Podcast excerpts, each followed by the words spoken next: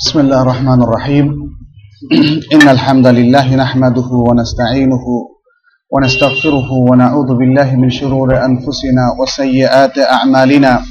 من يهده الله فلا مضل له ومن يضلل فلا هادي له. وأشهد أن لا إله إلا الله وحده لا شريك له وأشهد أن محمدا عبده ورسوله. يا أيها الذين آمنوا اتقوا الله حق تقاته ولا تموتن إلا وأنتم مسلمون. يا أيها الناس اتقوا ربكم الذي خلقكم من نفس واحدة وخلق منها زوجها وبث منهما رجالا كثيرا ونساء واتقوا الله الذي تساءلون به والأرحام. إن الله كان عليكم رقيبا.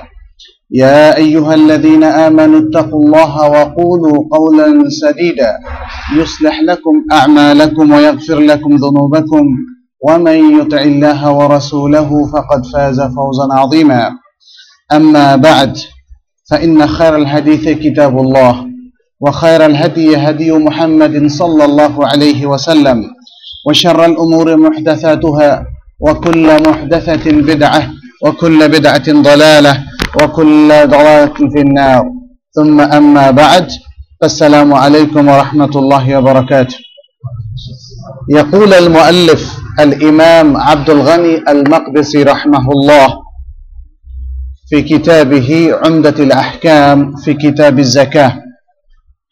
عن أبي هريرة رضي الله عنه قال قال بعث رسول الله صلى الله عليه وسلم عمر على الصدقة. فقيل منع ابن جميل وخالد بن الوليد والعباس عم النبي صلى الله عليه وسلم.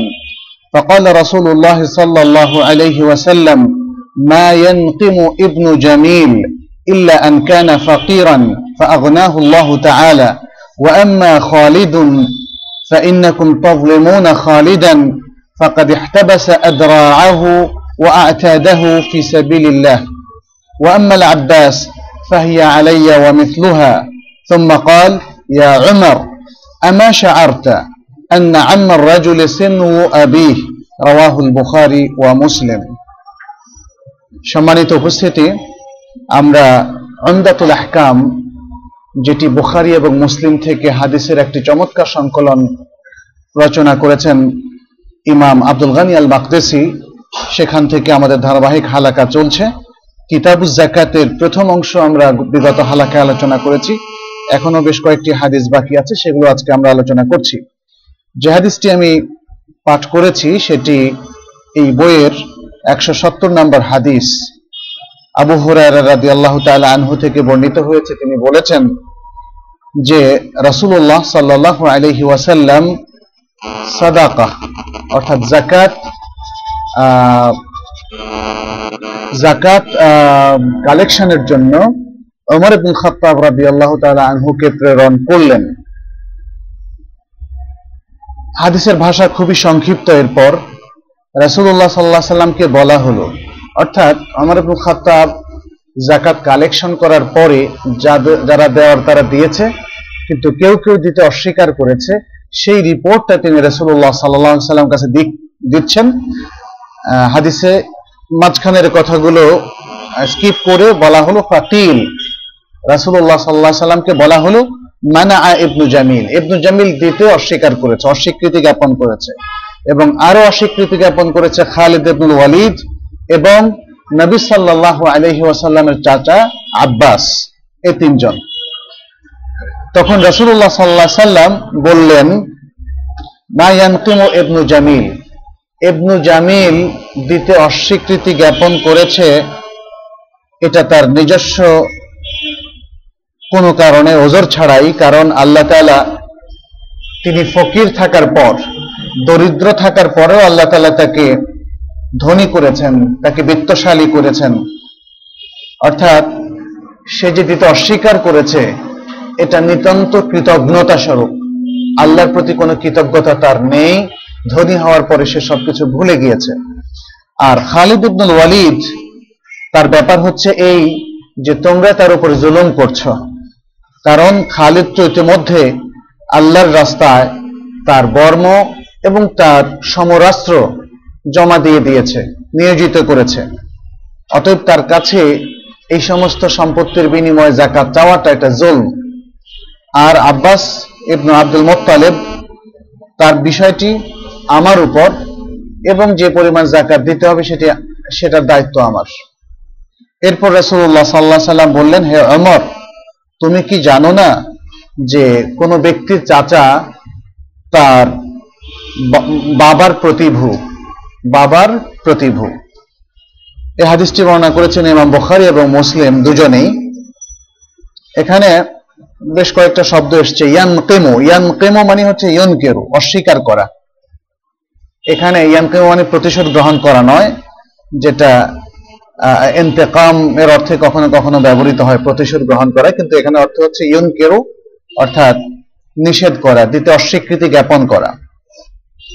এখানে আরও দুটো শব্দ এসছে, আদ্রা, দার শব্দের বহুবচন, আদ্রা, দার মানে হচ্ছে বর্ম, আর আরেকটা এসছে আতাদ আতাদ মানে হচ্ছে আলাতুল হার্ব, যুদ্ধের সমরাস্ত্র, সেটা যাই হোক না কেন।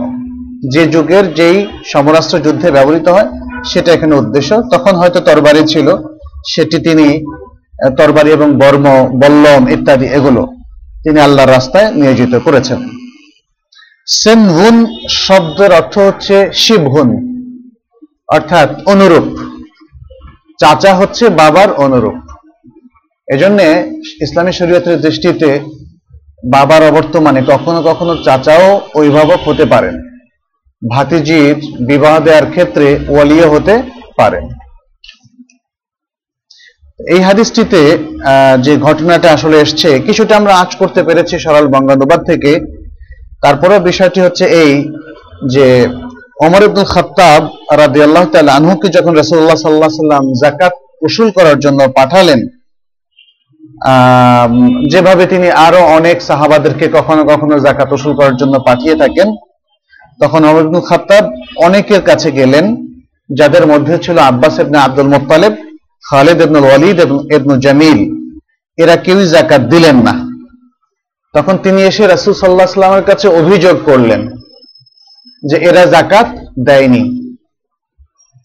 পুরোপুরি বিশ্লেষণ হয়তো তিনি করেননি, কিন্তু যিনি ইসলামিক স্টেটের প্রধান এবং প্রধানতম অথরিটি, তার কাছে এসে বর্ণনা করা হলো হয় তিনি ফার্দার বলবেন যে, তোমরা জাকাত উসুল করে নিয়ে আসো তার কাছ থেকে অথবা কোনো ব্যাখ্যা দিবেন।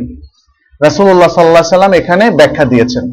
অর্থাৎ এই তিনজনের জাকাত অস্বীকৃতি জ্ঞাপন করার জাকাত দিতে অস্বীকৃতি জ্ঞাপন করার কারণটা তিনি তুলে ধরেছেন। ইবনু জামিলের বিষয়টিকে তিনি কিছুটা নিন্দার ভাষায় বর্ণনা করেছেন।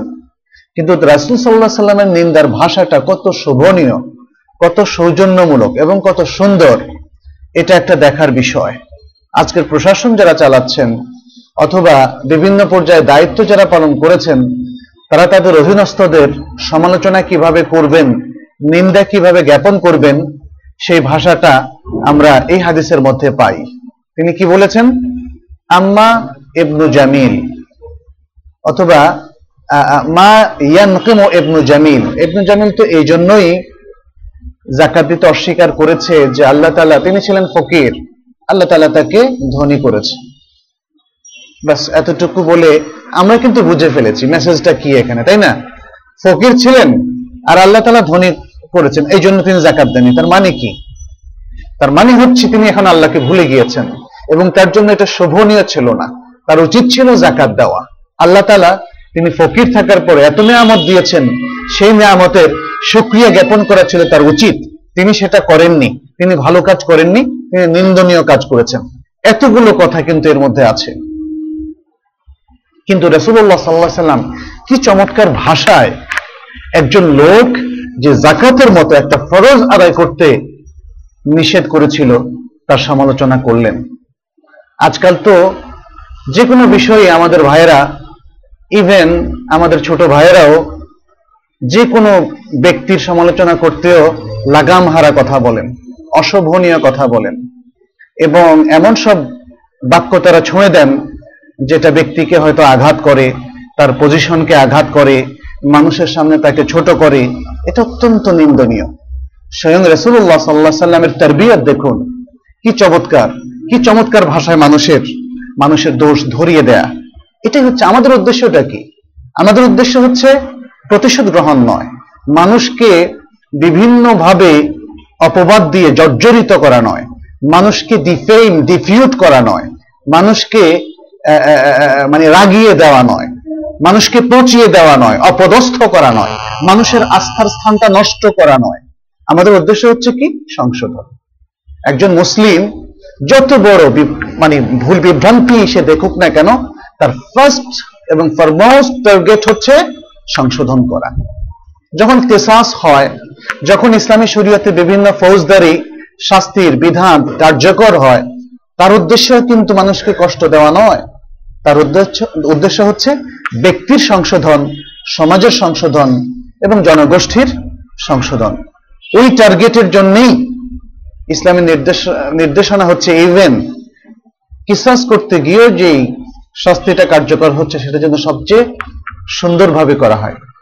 কষ্টদায়ক না যত কম করে করা যায়।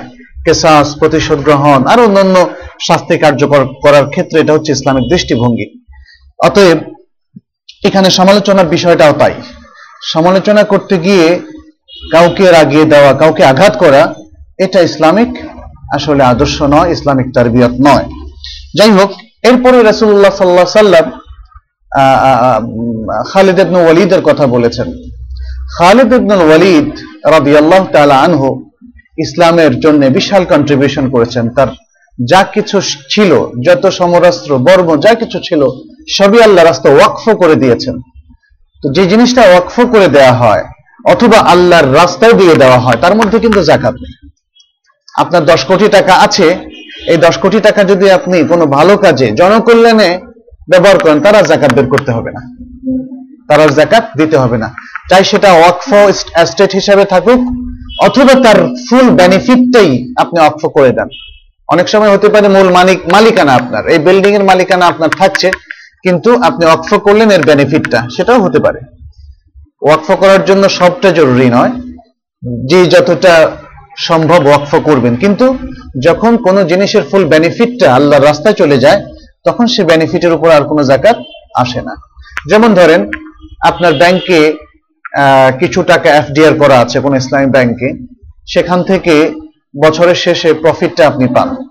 কিন্তু প্রফিটটা শুধু আপনি ওয়াকফ করে দিলেন। অথবা প্রফিটটা আপনি আল্লাহর রাস্তায় নিয়ত করলেন যে এই টাকা যতদিন ব্যাংকে থাকবে এবং যতদিন এর প্রফিটটা বৈধ প্রফিটটা আসবে, ততদিন পর্যন্ত এই টাকাটা আল্লাহর রাস্তায় আমি অমুক খাতে দেবো। অমুক এতিমখানা তাহলে এই প্রফিটের উপর জাকাত আসবে না, আসবে আপনার মেইন অ্যামাউন্টের উপরে জাকাত এই, তো খালিদ ইবনে ওয়ালিদের ব্যাপারে রাসূল সাল্লাল্লাহু আলাইহি সাল্লামের এই ছিল ব্যাখ্যা। এখানেও খুব সংক্ষিপ্ত ভাবে তিনি বলেছেন যে এই লোক তার সবকিছু আল্লাহর রাস্তায় ওয়াকফ করে দিয়েছে। অতএব তার কাছে তোমরা জাকাত চাচ্ছ, এটা জুলম। এটা জুলম। আচ্ছা আর তৃতীয় বিষয়টা হচ্ছে আব্বাস ইবনে আব্দুল মুত্তালিবের বিষয়। এখানে কিছু রেওয়ায়েত পাওয়া যায়, যদিও সেগুলো খুব অথেন্টিক রেওয়ায়েত নয়। সে রেওয়ায়েতগুলো বলছে যে আব্বাস আব্দুল মুত্তালিব এর কাছ থেকে আলাইহি সাল্লাম অগ্রিম দুই বছরের জাকাত নিয়েছিলেন। অতএব তিনি বলছেন, ওটা আমার ব্যাপার, আমার উপর ছেড়ে দাও। ক্লিয়ার করেননি, আমার উপর ছেড়ে দাও। আর কেন ছেড়ে দিবে? কেন অন্যদেরটা আপনার উপর ছাড়বো না? কেন মানে এরকম একটা প্রশ্ন আসতেই পারে যে রাসুল সাল্লাহ সাল্লাম আব্বাসের ব্যাপারটা নিজের উপর নিলেন। তার আরও সাহাবা ছিলেন, তাদের ব্যাপারটা তার উপর আসলো না কেন? এই কথাটার উত্তর তিনি দিয়েছেন যে আম্মুর রাজুল সেনু আবিহি, যে কোন ব্যক্তির চাচা তার বাবার প্রতিনিধি, বাবার প্রতিভু বা বাবার সমকক্ষ, বাবার অনুরূপ শিভু আবিহি। এ কথাটা তিনি বলে দিলেন। ফলে উপস্থিত যারা ছিলেন তারা কনভিন্সড হয়ে গেল। এটা দ্বারা বোঝা গেল যে যখন প্রশাসকের সাথে অন্যদের কথাবার্তা হবে। প্রশাসক তার ইচ্ছাই শুধু চাপিয়ে দেবে না, তার নির্দেশনায় শুধু চাপিয়ে দেবে না, তিনি তার অধীনস্থদেরকে তার নিজের মূল মাকসাদ, নিজের মূল উদ্দেশ্যটা ব্যাখ্যা করবেন যাতে তার অধীনস্থ সকলে কনভিন্স থাকে এবং সমপ্রেরণা নিয়ে কাজ করতে পারে। এ বিষয়টা কিন্তু আমরা এখান থেকে পেলাম। অনেক সময় আমাদের মধ্যে বসিংটা খুব প্রবল। আমি যা বলেছি তা করো। কোনো কিছু। মানে আমাদের অবস্থা হয়েছে এরকম, অধীনস্থরা কোনোদিন নিজে থেকে কিছু ব্যাখ্যা চাইবেও না। কিন্তু রাসুল সাল্লাহ সাল্লাম এর বিষয়টা হচ্ছে এরকম, তিনি নিজেই একটা চমৎকার মডেল আমাদেরকে উপহার দিয়েছেন। মানুষের মনের মধ্যে যা কিছু হতে পারে তার উত্তর তিনি আগে থেকে দিয়েছেন। আর সাহাবাদের পক্ষ থেকে ছিল অত্যন্ত বিনয়। যখনই রাসুল্লাহ সাল্লাহ সাল্লাম সাহাবাদের সামনে কিছু উপস্থাপন করতেন, উল্টাপাল্টা প্রশ্ন কিন্তু তারা করতেন না। এটাও একটা আদব কিন্তু। আর আরেকটা আদব হচ্ছে, যখন রসুল্লাহ সাল্লাহ সাল্লাম তাদের উদ্দেশ্যে কোন প্রশ্ন ছুঁড়ে দিতেন, তারা কি করতেন? কি বলতেন? আল্লাহ রাসুলহু আলাম। আল্লাহ এবং তার রাসুল অধিক জানেন। আল্লাহ এবং তার রাসুল অধিক জানেন। অনেক সময় বিভিন্ন কারণে রাসুল সাল্লাহ সাল্লাম প্রশ্ন দিতেন, কিন্তু তারপরেও এটা ছিল সাহাবাদের পক্ষ থেকে একটা চমৎকার বিনয় যে যেটা আমাদের মধ্যেও আসা দরকার, যে একজন ব্যক্তির সাথে আচার আচরণের ক্ষেত্রে আমরা কি রকম আচরণ করব? তিনি যদি প্রশাসক হন, তিনি কেমন করবেন? অধীনস্থরা কেমন করবে? অথবা প্রশ্ন উত্তরের ক্ষেত্রেও তাদের কেমন বিনয়সুলভ আচরণ হবে? সে বিষয়গুলো এ হাদিসের মধ্যেও বেশ কিছু ইন্ডিকেশন আছে। এ হাদিস থেকে আমরা যে শিক্ষাগুলো পাই, প্রথম হচ্ছে মুসলিম প্রশাসক এবং মুসলিম ইমাম, তিনি জাকাত কালেকশনের জন্য একদল লোককে প্রেরণ করতে পারেন। প্রেরণ করার পারমিশন এই হাদিস থেকে পাওয়া গেল। দ্বিতীয় যেটি, সেটি হচ্ছে যারা জাকাত দিতে অস্বীকার করে, সেই ব্যক্তিদের কাছে যাদেরকে প্রতিনিধি হিসাবে প্রশাসক নিয়োগ করেছেন, তাহলে সেক্ষেত্রে অভিযোগ দায়ের করা যেতে পারে। সেক্ষেত্রে যারা যারা জাকাত দেননি, আপনি যদি তার কারণ জানতে পারেন তাহলে অভিযোগ করতে পারেন। কারণ যদি জানতে নাও পারেন তাহলে অভিযোগ করতে পারেন। যে এরা এরা এরা আমাদের জানা মতে তাদের কাছে আমরা জাকাতের জন্য গিয়েছি, কিন্তু তারা কেউ জাকাত দেয়নি। এরপরে প্রশাসকের দায়িত্ব হচ্ছে ইনভেস্টিগেশন করা, তদন্ত করা, সেটা তিনি দেখবেন। তার যদি জানা থাকে, ভালো জানা না থাকলে তিনি সেটা জানার ব্যবস্থা করবেন। তৃতীয় যে বিষয়টি, সেটি হচ্ছে আল্লাহ যার উপর কোনো নিয়ামত দিয়েছেন, সে নিয়ামতকে অস্বীকার করা শরীয়তের দৃষ্টিতে অত্যন্ত নিন্দিত একটি কাজ, যেটা ইবনু জামিলের ক্ষেত্রে ঘটেছে, রাসুল সাল্লাহ সাল্লামের মন্তব্য থেকে যেটা আমরা জানতে পেরেছি। ইভেন বিবেকের দিক থেকেও এটা নিন্দনীয় কাজ, যে আল্লাহ আমাদের প্রতি এত নিয়ামত দান করল, আমরা সে আল্লাহর নির্দেশ মাত্র মূল সম্পত্তির তাও অতিরিক্ত সম্পত্তি যেটা এক বছর ধরে পড়ে আছে অথবা ইনভেস্টেড অবস্থায় আছে, সেখান থেকে মাত্র আড়াই পার্সেন্ট আমরা দিতে পারব না। এটা বড় ধরনের বিবেক দিক থেকে, বিবেকের দিক থেকে অত্যন্ত নিন্দনীয়। চতুর্থ যে বিষয়টি, সেটি হচ্ছে আল্লাহর পথে যেই জিনিসগুলো ওয়াকফ করা হয়েছে ডোনেট করা হয়েছে, দান করে দেওয়া হয়েছে, চাই সেটা বেনিফিট হোক অথবা মূল জিনিসগুলো হোক, তখন সেগুলোর মধ্যে কোনো জাকাত হবে না। ঠিক তেমনি যে বিষয়গুলো বা যে বস্তুগুলো ব্যবহারের জন্য রাখা হয়েছে এবং ব্যবহৃত হয়, আমাদের যে কোনো কাজে ব্যবহৃত হয়, পড়ালেখার কাজে, থাকার কাজে, খাওয়ার কাজে, অথবা সাংসারিক কোনো হাউস হোল্ডের কাজে পেশাগত কাজে ইত্যাদি যেগুলো ব্যবহৃত হয়, সেগুলোর মধ্যে জাকাত নেই। এমন হতে পারে, খালিদ ইবনু ওয়ালিদ রাদিয়াল্লাহ তাআলা আনহুর দামি যে বিষয়গুলো, সমরাস্ত্র অবশ্যই তখনও খুব দামি জিনিস ছিল। সে হতে পারে ঘোড়া অথবা অস্ত্র অথবা বর্ম। এই তিনটি তো তিনি আল্লাহর ক্ষেত্রে ব্যবহার করছেন, আল্লাহর রাস্তায় ব্যবহার করছেন, অতএব তার মধ্যে জাকাত নেই। এর বাইরে আরও যা আছে, সেগুলো তার ব্যবহৃত জিনিস হাউস হোল্ডের জিনিস, অতএব তার মধ্যে জাকাত নেই। তাহলে খালিদ ইবনুল ওয়ালিদের এই প্রসঙ্গ থেকে আমরা জানতে পারলাম যে আল্লাহর রাস্তায় যেগুলো দান করে দেওয়া হয়, তাতে জাকাত নেই। এবং হাউস হোল্ডের ব্যবহৃত যতগুলো জিনিস আছে তার মধ্যেও জাকাত নেই। পঞ্চম যে শিক্ষাটা আমরা পাই, সেটি হচ্ছে আল্লাহর রাস্তায় এবং আল্লাহর ওয়াস্তে যে কোনো জিনিস ওয়াকফ করে দেওয়াটা যায়। বরং এটা অত্যন্ত স্বভাবের একটি কাজ। আর ষষ্ঠ হচ্ছে আব্বাস রাদে আল্লাহ তালা আনহুর পক্ষ থেকে যে ওজরটা পেশ করা হলো, সে ওজরটা হতে পারে তিনি আগেই আগাম জাকাত দিয়ে দিয়েছেন, অথবা হতে পারে রাসুল সাল্লাহ সাল্লাম নিজেই সেটা বহন করবেন। যেহেতু চাচা কাছ থেকে তিনি যে কোনো কারণেই দেননি, যদি দেওয়ার হয়ে থাকে তিনি নিজে দিয়ে দিবেন। হয়ে গেল। যদি আমার সন্তানের উপরে কোনো কিছু ফরজ হয়, যেমন জাকাত অথবা কারও কোনো ঋণ থাকে, সেটি যদি আমি বলি যে আমি দিয়ে দিব তাহলে ইসলামের দৃষ্টিতে জায়েজ। এমনকি শুধু আপন সন্তান বা আপন বাবা নয় বরং কোনো মুসলিম ভাই অথবা বোনের পক্ষ থেকেও যদি দেখি যে তিনি কঠোর একটা অবস্থায় আছেন, ঋণদাতা এসে তাকে কষ্ট দিচ্ছে, তিনি সেই ঋণ পরিশোধ করতে পারছেন না, তাহলে আমাদের মধ্য থেকে কোনো ভাই অথবা আমি যদি সেটাকে বহন করি এবং পরিশোধ করি, তাহলে তার পক্ষ থেকেও পরিশোধ হয়ে যাবে এবং যিনি পরিশোধ করছেন ডোনেশনের মাধ্যমে তারও বিরাট একটা স্বভাব হবে। অতএব আব্বাস ইবনে আব্দুল মোত্তালেবের বিষয়টা ছিল এরকম। আর সপ্তম যে শিক্ষাটা আমরা পাই সেটি হচ্ছে চাচার অবস্থান। ইসলামের দৃষ্টিতে চাচা একজন অত্যন্ত সম্মানিত কাছের মানুষ। এই হাদিসের উপর আমাদের আলোচনা শেষ হলেও শেষ পয়েন্টে আমি কিছু বলতে চাই। আসলে ইসলামিক ব্যবস্থাপনাটা আজকে আমাদের যারা আমরা ইসলামকে ভালোবাসি, তাদের মন থেকে উঠে গিয়েছে। অর্থাৎ জ্ঞানটা আমাদের মধ্যে নাই।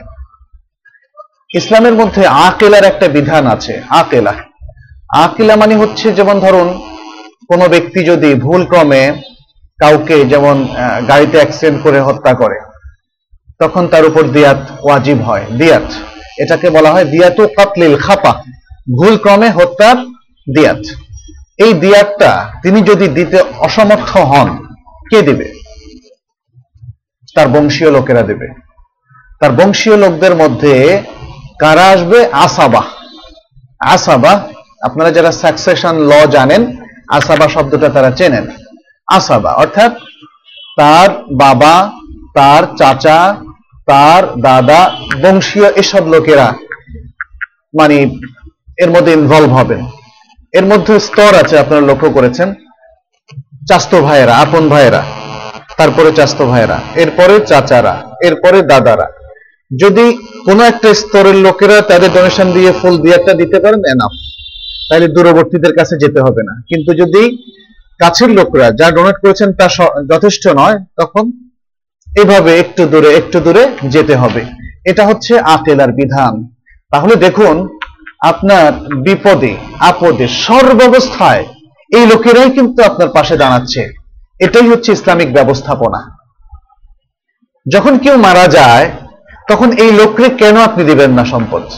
এরা যারা আপনার বিভিন্ন ফৌজদারি কেসে বিভিন্ন আপনার পেশাগত মানে অবস্থানে অথবা আপনার অভাব অনটনে এদের উপর দায়িত্ব বর্তায়। একটা মেয়ে এতিম, তার বাবা নেই, তার দাদা নেই। কে তার অভিভাবকত্ব গ্রহণ করবে?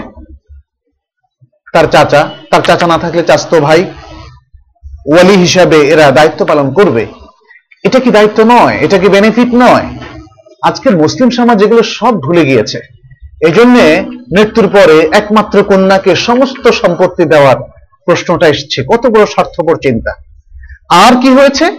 এই ব্যবস্থাপনার কারণে আমরা আমাদের সমস্ত আত্মীয়দেরকে আত্মীয় ভাবছি না। ফলে চাচা আর কিন্তু চাচার সেই ভূমিকায় নেই। ভাই আর ভাইয়ের সে ভূমিকায় নেই। চাস্তো ভাই চাস্তো ভাইয়ের ভূমিকায় নেই।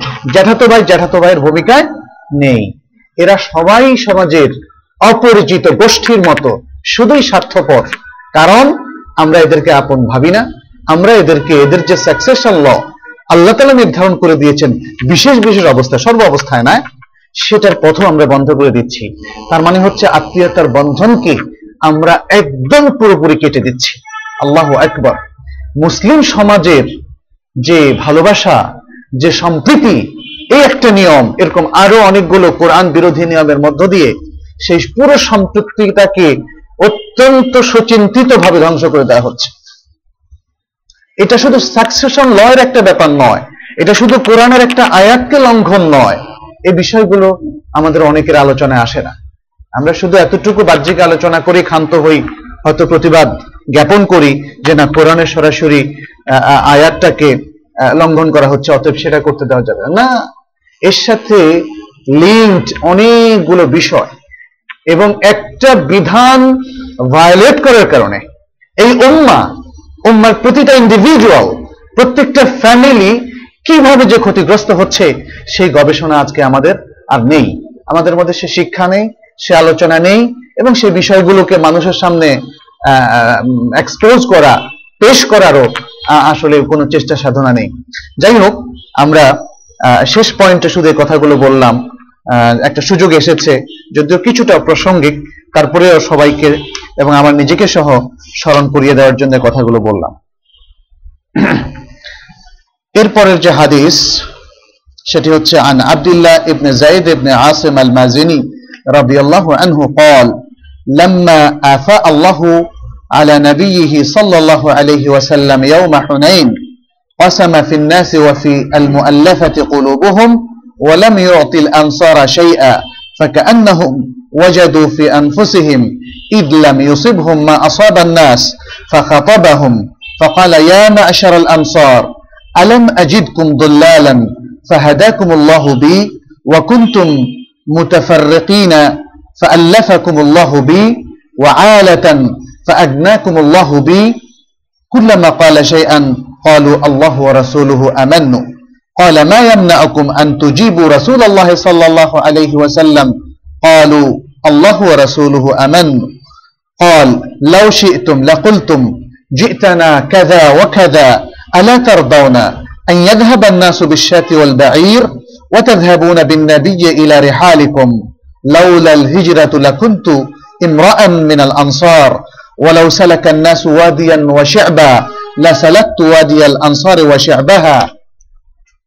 الأنصار شعار والناس دثار إنكم ستلقون بعدي أثرة فاصبروا حتى تلقوني على الحوض رواه البخاري ومسلم আব্দুল্লাহ ইবনে জাইদ ইবনে আসিম আল মাজিনি রাদিয়াল্লাহু তাআলা আনহু থেকে বর্ণিত তিনি বলেছেন যে যখন আল্লাহ রাব্বুল আলামিন তার নবীকে হুনাইনের দিন ফাই এবং গনিমতের সম্পদ দান করলেন তখন তিনি সেই সম্পত্তিগুলোকে মানুষের মধ্যে বন্টন করে দিলেন এবং ওই সমস্ত লোকদের মধ্যে বন্টন করে দিলেন যারা হয়তো নতুন ইসলাম গ্রহণ করেছে এবং তাদের দেখা দেখি আরও অনেকে ইসলাম গ্রহণ করবে। এই টাইপের লোকদের মধ্যে তিনি ফাইয়ের সম্পদগুলো বন্টন করে দিলেন এবং তিনি সে যুদ্ধে অংশগ্রহণকারী বিপুল সংখ্যক আনসারদের কাউকে তিনি সেই সম্পত্তি থেকে কিছুই দিলেন না।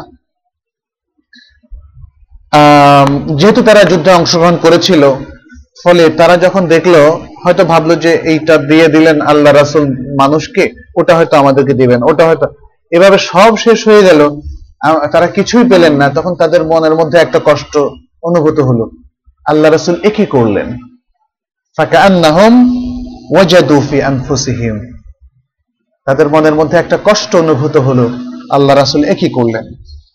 কারণ তারা কিছুই পেলেন না। তিনি তাদেরকে কিছুই দিলেন না যা তিনি মানুষকে দিয়েছিলেন। রাসুল্লাহ সাল্লাহ সাল্লাম এটা বুঝলেন। তখন তিনি একটা খোদবা দিলেন। একটা খোদবা দিলেন আর বললেন, হে আনসার ভাইরা ইয়া মাশার আল আনসার, আমি কি তোমাদেরকে পথহারা হিসাবে পাইনি? তারপর আল্লাহ আমার মাধ্যমে তোমাদেরকে হেদায়েতের সন্ধান দিয়েছেন। তোমরা ছিলে বিচ্ছিন্ন। একে অপর থেকে বিচ্ছিন্ন। মতানৈক্যের মধ্যে, বিভেদ এবং অনৈক্যের মধ্যে তোমরা ছিলে মত্ত। বি। আমার মাধ্যমে আল্লাহ তাআলা তোমাদের মধ্যে একটা মনোমিলন সম্প্রীতি সৃষ্টি করে দিয়েছেন। মানে প্রশ্ন আকারে আর কি। তিনি কি আমার মাধ্যমে তোমাদের মধ্যে সম্প্রীতি সৃষ্টি করে দেননি? তোমরা ছিলে দরিদ্র। তিনি কি আল্লাহ কি তোমাদেরকে আমার মাধ্যমে বিত্ত, বৈভব দান করেননি? ধনী বানিয়ে দেননি? যখনই তিনি কোনো কিছু বলেছেন, তখনই সাথে সাথে সেই আনসার সাহাবারা বললেন, আল্লাহু ও রাসূলুহু আমান্নু। আল্লাহ এবং তার রাসূল অনেক অনেক এহসান আমাদেরকে করেছেন। আমান্নর অর্থ হচ্ছে এই, অনেক অনেক এহসান আমাদেরকে করেছেন। তারা সাথে সাথে স্বীকার করেছেন। হ্যাঁ অবশ্যই অবশ্যই। শুধু এটা নয় আরও অনেক এহসানও করেছেন। তখন রাসূলুল্লাহ সাল্লাহ সাল্লাম বললেন, তাহলে আল্লাহ রাসূলের কথার জবাব দিতে তোমাদেরকে কিসে নিষেধ করছে? তখনও তারা বললেন, আল্লাহ ও রাসুলহু আমান্নু আল্লাহ এবং রাসুল আমাদের প্রতি অনেক এহসান করেছেন। তখন রাসুল্লাহ সাল্লাহ সাল্লাম বললেন, অর্থাৎ তাদের জবাবটা ছিল খুবই পজিটিভ। তারা বলেছেন, আল্লাহ রাসুলহু আমান্নু এর মধ্যে রাসুলের প্রশ্নের পজিটিভ উত্তর, ইতিবাচক উত্তর এসে গিয়েছে। আর আরেকটা অতিরিক্ত স্বীকৃতি এসছে হ্যাঁ আল্লাহ এবং রসুল, আল্লাহ এহসান করেছেন, রাসুল এহসান করেছেন। কোনোটাই আমরা অস্বীকার করছি না। এরপরে রাসুল সাল্লাহ সাল্লাম তাদেরকে আরেকটা প্রশ্ন বললেন, তোমরা যদি চাও, তাহলে বলতে পারো যে আপনি আমাদের কাছে এই এই জিনিস নিয়ে এসছেন। আরেকটা প্রশ্ন তিনি করলেন, বললেন, তোমরা, তোমাদের কি এটা মনোপুত নয়?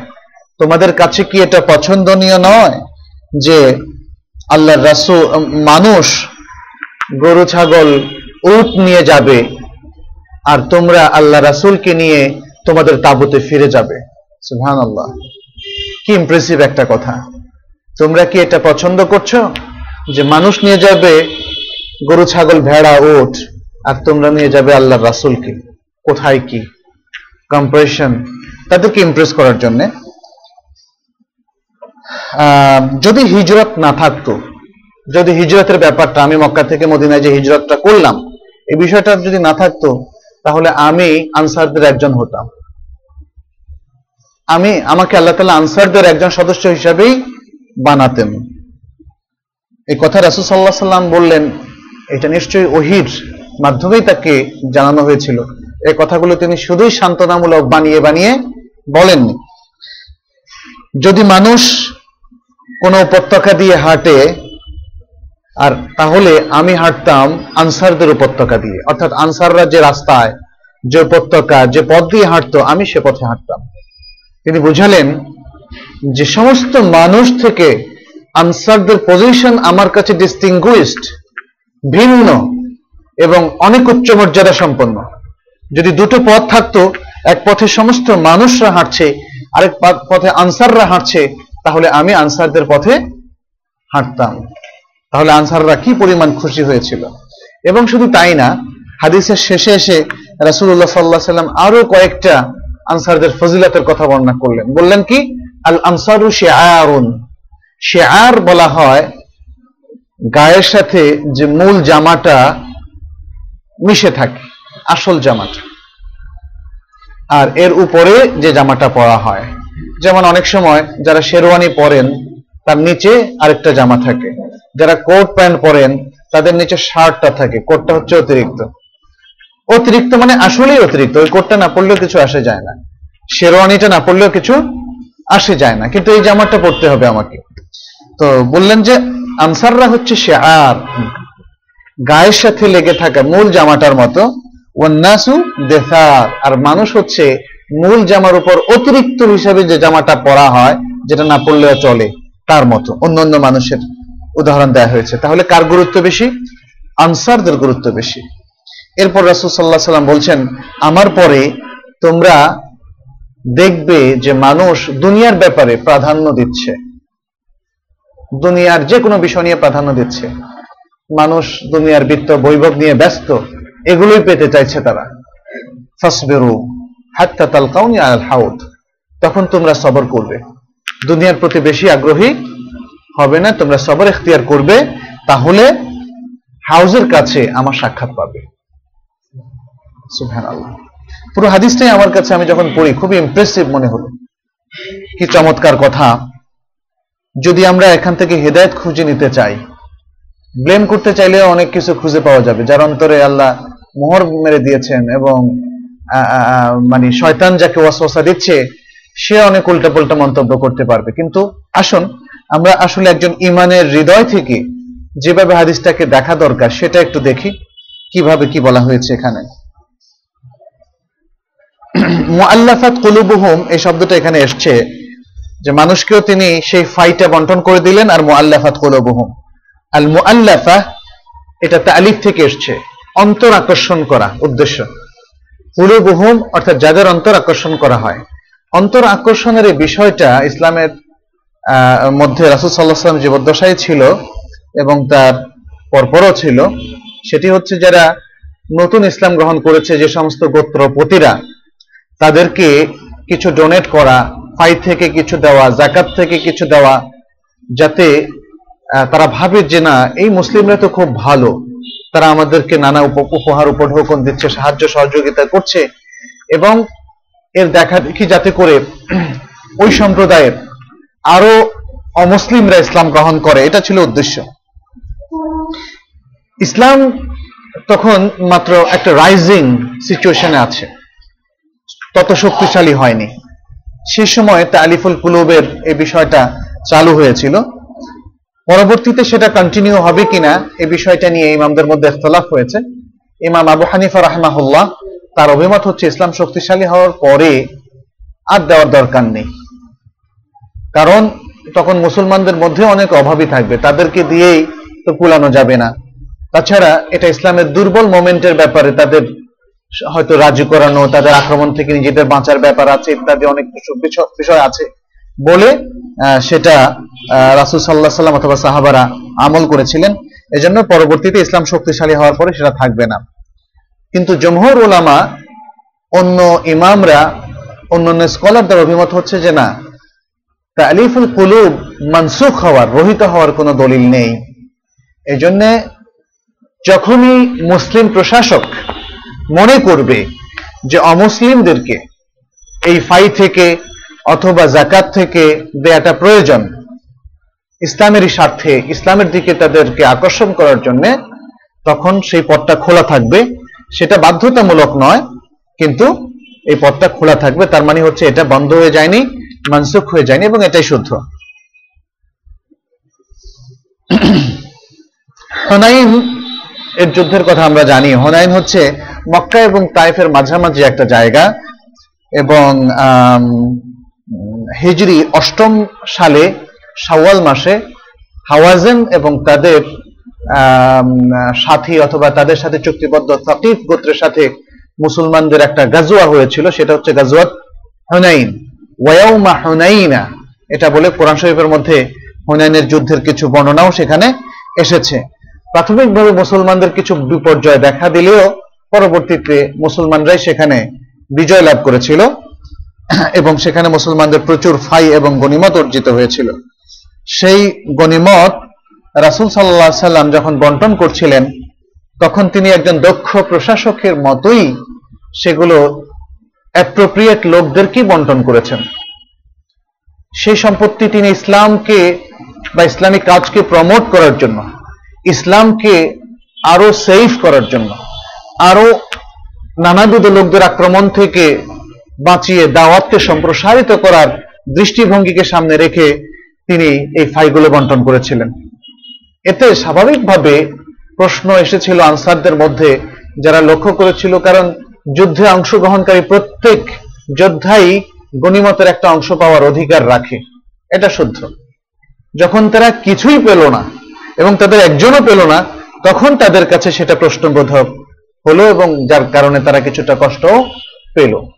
আল্লাহ রাসুল সাল্লাহ সাল্লাম তাদেরকে চমৎকার ভাবে কনভিন্স করলেন, মিথ্যা কোনো আশ্বাস দিয়ে না, সত্য আশ্বাস দিয়ে। কারণ, তাদের যে মর্যাদার কথা এখানে উল্লেখ করা হয়েছে, যেটা একটু আগে আমি পেশ করেছি, সেটা সত্য। আল্লাহ রাসুল আসলেই তাদেরকে ভালোবাসতেন। আল্লাহ রাসুল যে কথাগুলো বলেছেন, সেটা তিনি মিন করেছেন। যেই ওয়াদাগুলো দিয়েছেন, সেটা তিনি মিন করেছেন। এবং সর্বশেষ যে দুটো কথা বলেছেন তাদের মর্যাদার ক্ষেত্রে যে তাদের তারা হলো শরীরের সাথে লাগানো মানে মানুষের সবচেয়ে গুরুত্বপূর্ণ পোশাকের মতো, অর্থাৎ দিন এবং ইসলামের জন্য সবচেয়ে গুরুত্বপূর্ণ পার্সোনাল এটা তো ইতিহাস সাক্ষী। এটা ইতিহাস সাক্ষী।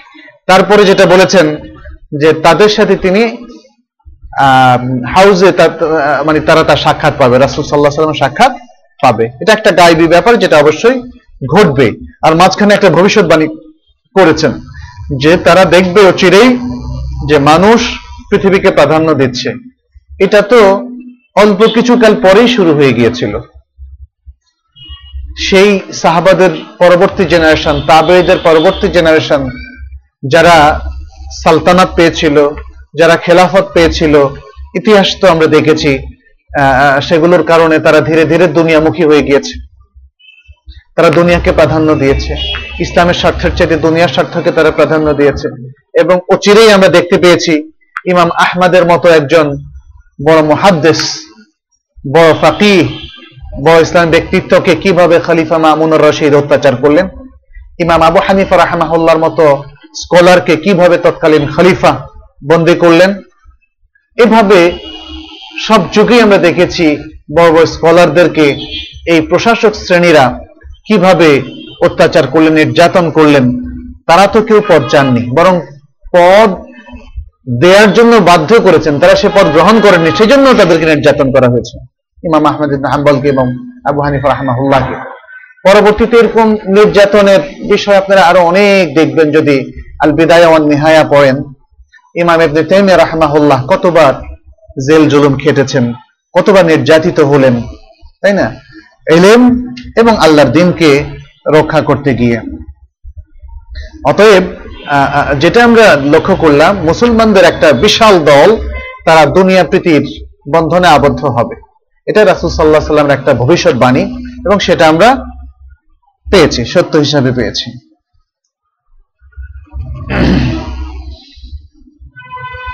আচ্ছা এখানে আমরা লক্ষ্য করছি যে রাসূলুল্লাহ সাল্লাল্লাহু আলাইহি ওয়াসাল্লাম এই যে দুনিয়ার যে সামান্য সম্পদ, ফাইয়ের সম্পদের তারা আর কতটুকুই পেতেন? কেউ হয়তো পেতেন একটা ঘোড়া, কেউ হয়তো পেতেন একটা তলোয়ার, কেউ হয়তো পেতেন একটা বর্ম। এভাবে এভাবে মানে দুনিয়া সম্পদ সামান্য, যেটা কিছুদিন পরে হয়তো চুরিয়া হয়ে যাবে, থাকবে না। কিন্তু আল্লাহ রাসুল সাল্লাহ সাল্লাম একটা কম্পেয়ার তাদের সামনে একটা তুলনামূলক চিত্র তাদের সামনে তুলে ধরলেন। হেদায়ত কি তোমাদের দুনিয়ার সম্পত্তির চাইতে বড় অ্যাসেট নয়? তারপরে আরও কি বললেন? পারস্পরিক সম্প্রীতি, ভালোবাসা কি অ্যাসেট নয়? আল্লাহ আকবর আল্লাহ আকবর। যে সমস্ত ভাইয়েরা আজকে সাংসারিক অশান্তিতে ভুগছেন, অথচ হয়তো একশো কোটি টাকার সম্পত্তি তার কাছে আছে। তিনি অবশ্যই এটা বলবেন, এই একশো কোটি সম্পত্তির চাইতে আমার মনে যদি একটু শান্তি আসতো তাতে বোঝা গেল মনের শান্তি, সংসারের শান্তি, আত্মীয় স্বজনের মধ্যে পারস্পরিক সম্প্রতি, সম্প্রীতি, এটা অনেক বড় অ্যাসেট এটা অনেক বড় অ্যাসেট ঠিক তেমনি হেদায়তটা আরও বড় অ্যাসেট আপনি যদি কুফুরি শরিকের মধ্যে লিপ্ত থাকেন আর আপনার আখেরাতটা চির জাহান্নামের জন্য বরাদ্দ হয়ে যায়, তাহলে আপনার হেদায়তটা কি পরিমাণ বড় সম্পদ? আপনি কি কল্পনা করতে পারছেন? আমাদের ভাই বোনদের এগুলো ভাবতে হবে। হেদায়তটা অ্যাসেট। সালাত আদায় করাটা আমাদের জন্য অ্যাসেট। সহন পালন করা। দিন ইসলামের প্রত্যেকটা রুলিংস, বিধান মেনে চলা, এগুলো আমাদের জন্য অত্যন্ত বড় ধরনের অ্যাসেট। আমাদের দুনিয়ার সমস্ত সম্পত্তির চাইতে বড় অ্যাসেট। আমি একটা দলিল পেশ করছি। যেটা আপনাদের আরও বুঝে আসবে। আল্লাহ রাসুল সাল্লাহ সাল্লাম বলছেন রাকাতাইয়াল ফজর। রাকাতাইয়াল মিনাদ দুনিয়া ওয়া ফিহা। ফজরের যে দুই রাকাত আমরা পড়ি ফরজের আগে, এটা হচ্ছে দুনিয়া এবং দুনিয়ার মধ্যে যা কিছু আছে তার চেয়ে উত্তম। তাহলে ফজরের এই দুই রাকাত কি অ্যাসেট না? সালাত কি অ্যাসেট না? সওম কি অ্যাসেট না? অবশ্যই অ্যাসেট। কারণ এই দুনিয়াতে যা কিছু আছে তার চাইতে অনেক বেশি মূল্যবান আমাদের কাছে ইসলামের এই ইবাদতগুলো ইসলামের আখলাকগুলো ইসলামের তরবিয়তগুলো সুন্নার অনুসরণগুলো কোরআনের বিধানগুলো এগুলো মেনে চলা আমাদের কাছে অ্যাসেট আমাদেরকে এই এই মানে ইন্টারপ্রিটেশনটা নিতে হবে। এটা না যে আমি মুসলমান, আমার কিছু রিচুয়াল আছে, আমার বাবা ইমানদার, আমিও ইমানদার। এটা হচ্ছে একটা ছোট্ট, সংকীর্ণ চিহ্ন। এই চিন্তার ফলেই একটা বিশাল সংখ্যক তরুণ কিন্তু আমাদের ভেতর থেকে দুনিয়ামুখী হয়ে যাচ্ছে থিস্ট হয়ে যাচ্ছে। আমরা আসলে ইসলামের মূল রূপটা হৃদয়ঙ্গম করতে ব্যর্থ হচ্ছি। অতএব আমাদেরকে এইভাবেই দেখতে হবে। আমি, আমার পক্ষে এটা অসম্ভব হওয়া উচিত ফজরের সালাত মিস করা। যদি শুধু সুন্নাই হয়, দুনিয়া এবং দুনিয়ার সবকিছুর চাইতে উত্তম, তাহলে ফরজটার মানটা কি হবে বলুন?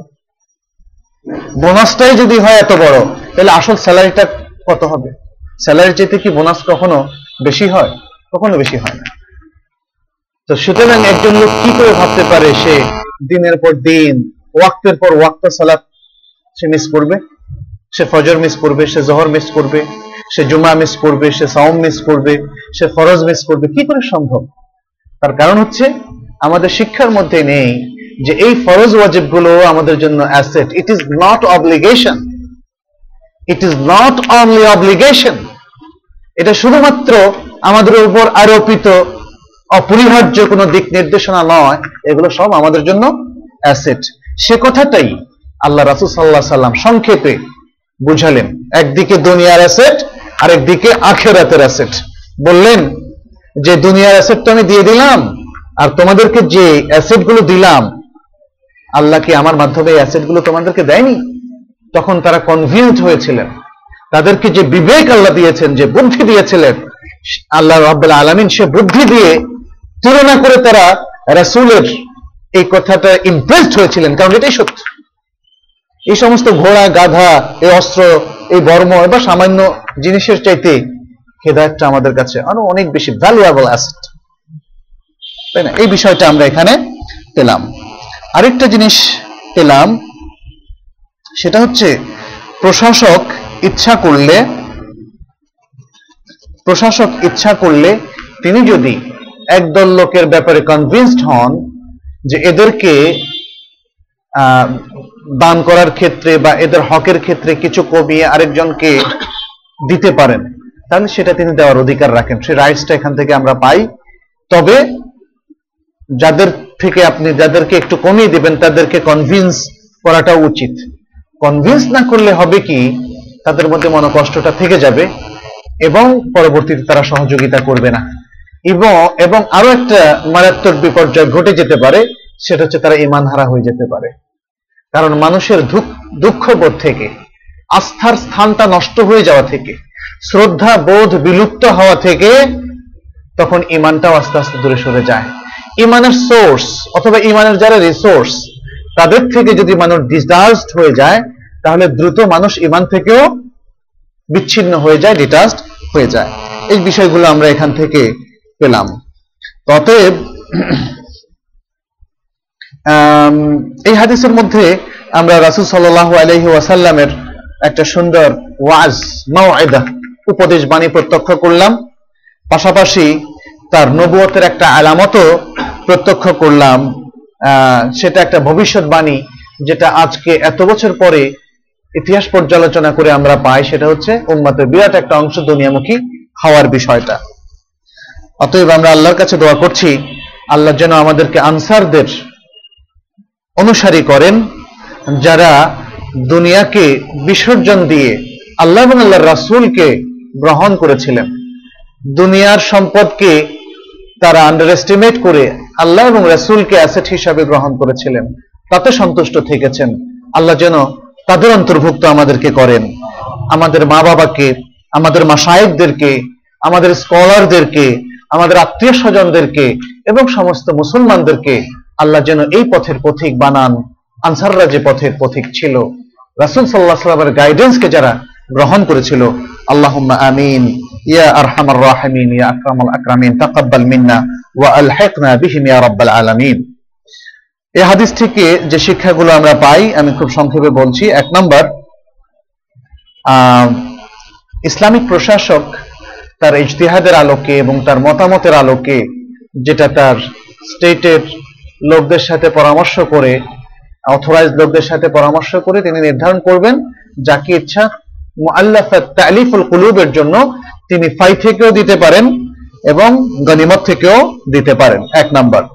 দ্বিতীয় হচ্ছে সামষ্টিক স্বার্থের জন্য, মুসলমানদের সামষ্টিক স্বার্থকে সংরক্ষণের জন্য যদি প্রশাসক, যাদের ব্যাপারে তিনি নিশ্চিন্ত থাকেন যে এদেরকে না দিলেও চলবে, তাদেরকে তিনি বঞ্চিত করতে পারেন। তবে এর পাশাপাশি আরেকটা শিক্ষার কথা আমরা বলেছি, তিনি প্রাণান্তকর চেষ্টা করবেন তাদেরকে কনভিন্স করার জন্য। তৃতীয় হচ্ছে, দুনিয়ার বিষয়ের প্রতি আকর্ষণ থাকা, এটা ইমানকে নষ্ট করে না। দুনিয়ার বিষয়ের প্রতি আকর্ষণ থাকা, এটা ইমানকে নষ্ট করে না। তবে এটাকে যদি কোনো একটা ইনিশিয়েটিভ বা উদ্যোগ হিসাবে আমরা দেখি, যেটা আমাদেরকে অবৈধতার দিকে নিয়ে যায়, তখন ইমানকে নষ্ট করে। কিন্তু অন্তরের বা মানুষের একটা স্বাভাবিক আকর্ষণ দুনিয়া সম্পদের প্রতি এর দ্বারা ইমান নষ্ট হয় না। কারণ আমরা দেখি যে রসুল্লাহ সাল্লাহ সাল্লামের হাদিসের মধ্যে আনসারদেরকে কনভিন্স করেছিলেন, কিন্তু তাদের কোনো নিন্দা জ্ঞাপন করেননি। তাদেরকে তিরস্কারও করেননি যে তোমরা কেন কষ্ট পাইলে, এটা তো উচিত হয় না এটা তো হারাম। কষ্ট পাওয়া হারাম, এটা বলেননি। কারণ এই যে কষ্ট পাওয়ার বিষয়টা স্বভাবজাত ব্যাপার। যে আমিও তো জিহাদে অংশগ্রহণ করেছি দিস ইজ মাই রাইট এটা তো আমারও পাওনা ছিল।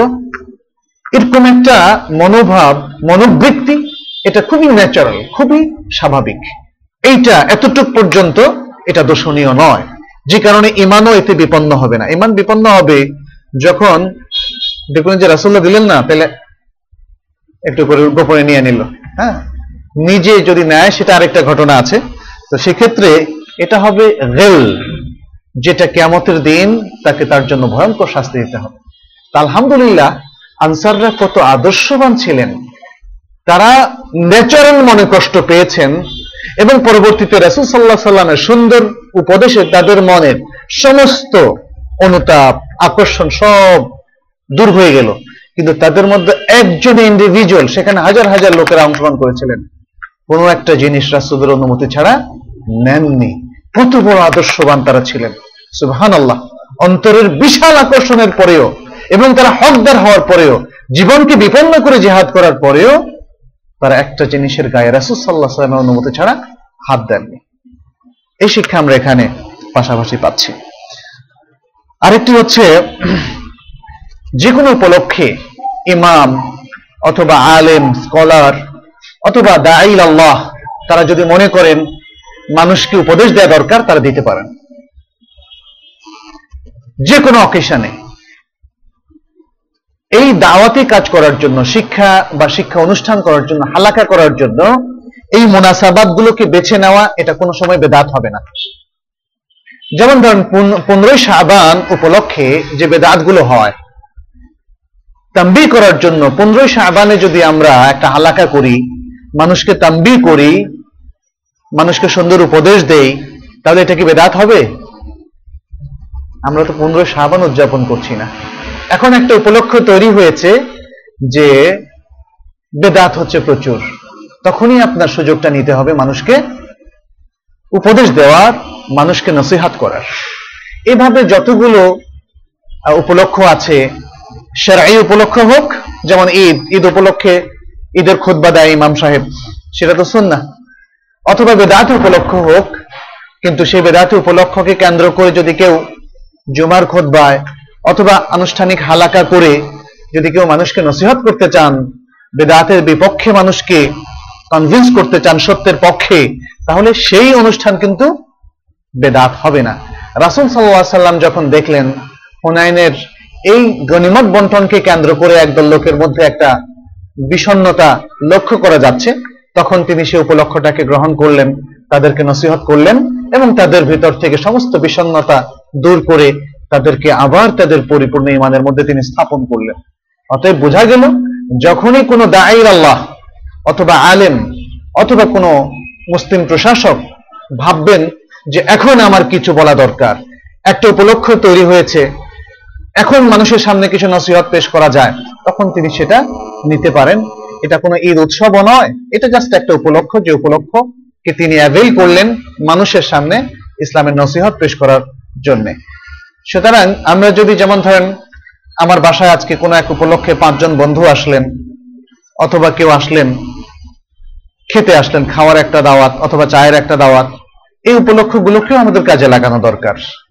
যদি শুধু খাওয়ার মধ্যে আর আড্ডার মধ্যে দিয়ে শেষ হয়ে যায়, তাহলে সেই আড্ডা এবং সেই খাওয়া কতই না নিকৃষ্ট যেখানে দিনের কিছুই শেখা হলো না, কিছুই বলা হলো না। এবং আমাদের ইমানকে আমরা পুনরুজ্জীবিত করলাম না, নবায়ন করলাম না। এজন্য বিচক্ষণ মুসলিমরা প্রত্যেকটা অকেশন প্রত্যেকটা উপলক্ষকে তারা অ্যাভেল করবেন, তারা গ্রহণ করবেন, সংক্ষিপ্তভাবে ইনফরমালি হলেও আমরা নসিহত করব। আসলে দাওয়া সবসময় ফর্মাল হতে হবে, লোকজন সামনে থাকতে হবে চুপ থাকবে, মাঝখানে কোনো কথা বলবে না, আবার প্রশ্ন উত্তর দিবে। এটা তো হচ্ছে যে আমাদের এহালাকার ডিসিপ্লিন এটা আপনারা মানবেন। কিন্তু বাসায় গেলে মানে আমরা ইন্টারাক্টিভ ওয়েতে কথা বলতে পারি এবং সেখানেও দাওয়াতি কাজ করতে পারি, অথবা একজনকেও আমি দাওয়ার কাজ করতে পারি, দুজনকেও দাওয়ার কাজ করতে পারি, অথবা যখন দেখি যে একটা সবার মধ্যে এমন কিছু কথা হচ্ছে যেটা ইসলামের জন্য অবজেকশনাবল কোরআনের বিরুদ্ধে, হাদিসের বিরুদ্ধে, ইসলামের বিরুদ্ধে, নবীর বিরুদ্ধে অথবা কোনো একটা বিশ্রী কবিতা আবৃত্ত করা হচ্ছে যেটা অশালীন, ইত্যাদি নানা ধরনের অকেশন থাকতে পারে। যে কোনো ক্ষুদ্রাতি ক্ষুদ্র অকেশনেও যদি আপনার অ্যাক্সেস থাকে, সুযোগ থাকে দাওয়ার কাজ করার, নসিহত করার, সেটা করতে হবে। এবং আজকের এই হুনাইনের এই ভীষণ অবস্থায় আমরা দেখি রাসুল সাল্লাহ সাল্লাম এই উপলক্ষটাকে গ্রহণ করেছেন আনসারদেরকে সমস্ত মানে সুন্দর ইমানের মধ্যে রাখার জন্য এবং তাদের বিষণ্ণতা দূর করার জন্য। এরপরে শিক্ষা হচ্ছে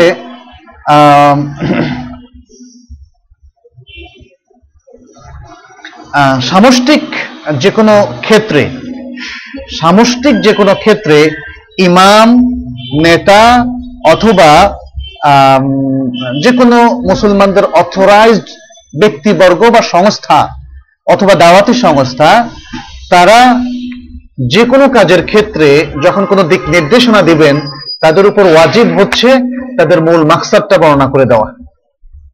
উদ্দেশ্যটা বর্ণনা করা। এই কাজে যাবেন আপনি। এই কাজটা এভাবে করবেন। কেন করবেন? এই জিনিসটা বর্ণনা করে দেওয়া। স্বয়ং রসুল্লাহ সাল্লাহ সাল্লাম বলতে পারতেন, আমি নবী। ওইর বাইরে কিছু করি না, এটা এরা সবাই জানে। এদেরকে বলার দরকার কি? কিন্তু তিনি বললেন তিনি বললেন, এই বলাটা দরকার ছিল। দরকার ছিল না? দরকার ছিল। অতএব এ থেকে আমরা শিক্ষা পেলাম, আজও শুধু বসিং করলে হবে না সাথে সাথে মানুষকে কনভিন্স করতে হবে। ষষ্ঠ বিষয়টা হচ্ছে, নবী সাল্লাল্লাহু আলাইহি ওয়াসাল্লাম এই উম্মতের জন্য রহমত ছিলেন, বরকত ছিলেন এবং বিশেষ করে আনসারদের জন্য স্পেশাল রহমত এবং বরকত ছিলেন। এই হাদিসটা তার বড় ধরনের প্রমাণ। সপ্তম বিষয়টা হচ্ছে আনসারদের বিশেষ ফজিলত স্পেশাল ফজিলত।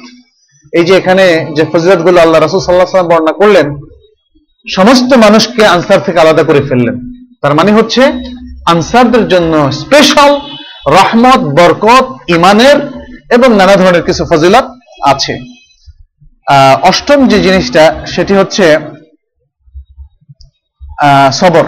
সবরের শ্রেষ্ঠত্ব এখানেও। আনসারদেরকে তিনি সবরের কথা বললেন। আল্লাহ রাসুল সাল্লাহ সাল্লাম বিভিন্ন উপলক্ষে সাহাবাদেরকে সবরের উপদেশ দিতেন। সবরটা আসলেই উম্মার জীবনে অত্যন্ত গুরুত্বপূর্ণ। আপনিও খেয়াল করবেন স্বামী স্ত্রী যখন খুব উত্তেজিত হয় লাগালাগি কথা কাটাকাটি হচ্ছে। দুজনে যদি বুদ্ধিমান হন বিচক্ষণ হন সবর করবেন। দেখবেন যে বড় কোনো ধরনের বিপত্তি হবে না। আর তা না হলে খুনাখুনি হয়ে যেতে পারে অনেক সময়। হয়। আর মিনিমাম তালাকও হয়ে যেতে পারে।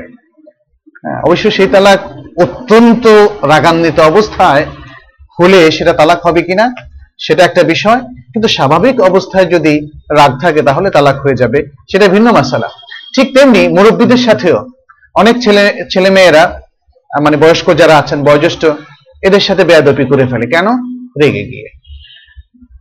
রেগে যাওয়াটা সবর না থাকার আলামত। রেগে গেলে ইসলামিক ট্রিটমেন্ট হচ্ছে সবর করা। দাঁড়ানো থাকলে বসে যাবেন, বসে থাকলে শুয়ে যাবেন। অর্থাৎ আপনার সিচুয়েশন চেঞ্জ করবেন। কেন? সবরের জন্য। সবর করবেন। নিজের ইগোকে মনে যা চায়, শয়তানের অসহায় হোক, শয়তানের প্রেরণায় হোক, অথবা প্রবৃত্তির প্ররোচনায় হোক, আপনি যা ইচ্ছা তাই করে বসবেন না। অনেক আপন আত্মীয় স্বজনের মধ্যে যে খুন খারাপের বিষয়গুলো ঘটে, সেটা প্রচণ্ড রাগ থেকে এবং সবর না থাকার কারণে। রাসুল্লাহ সাল্লাহ সাল্লামকে এক মহিলা এসে বলেছিলেন, ইয়া রাসূলুল্লাহ, আমার মৃগী রোগ আছে এবং এই মৃগী রোগের কারণে আমার সতরটা ঢাকা থাকে না। মৃগী রোগ যখন আমার হয়, ওই মুহূর্তে আমার কাপড় শরীর থেকে সরে যায়। আমার জন্য আল্লাহর কাছে দোয়া করুন, আল্লাহ যেন আমার এই মৃগী রোগটাকে ভালো করে দেন এবং আমার কাপড়টাও ঠিক থাকে। তখন রাসূলুল্লাহ সাল্লাহ সাল্লাম বললেন, তুমি চাইলে আমি দোয়া করতে পারি। আর যদি তুমি চাও, তুমি সবর করতে পারো, তোমার জন্য জান্নাত থাকবে। তখন দেখেন মানে বিচক্ষণ মহিলা, অত্যন্ত বিচক্ষণ মহিলা। সুবহান আল্লাহ দুনিয়ার জীবনটা তো ছোট। তিনি বললেন, ইয়া রাসূলুল্লাহ, আমি সবর করলাম। আল্লাহু আকবার আল্লাহু আকবার, আমি সবর করলাম। কি চমৎকার আখলাক, কি চমৎকার প্রায়োরিটি আল্লাহ আকবর। আর একটা জিনিস তিনি চাইলেন যে রাসল্লাহ দ্বিতীয় দোয়াটা কিন্তু আমার চাই, কারণ ওটা আমার মানিজ্যতের সাথে রিলেটেড আমার গায়ের কাপড় যেন না সরে। তখন রাসল্লাহ সাল্লাহ সাল্লাম তার জন্য দোয়া করলেন এবং এরপরে আর জীবনে যতবারই মেঘে রোগদার হয়েছে গায়ের থেকে কাপড় আর সরে সুহান আল্লাহ সুহান আল্লাহ অতএব এই হাদিস থেকেও আমরা দেখলাম, একটা বিশাল বৃহৎ দলকে তাদেরকে কিছু দেওয়া হয়নি। সবর করতে বলা হয়েছে, তারা সবর করেছেন। এবং সবরের প্রতিফল তারা দুনিয়াও পেয়েছেন, আখিরাতেও পাবেন। আজকে আমাদের কাছে তারা রোল মডেল আর আখিরাতে তাদের জন্য যে কত নিয়ামত অবস্থান করছে আল্লাহ ছাড়া কেউ সেটা জানে না।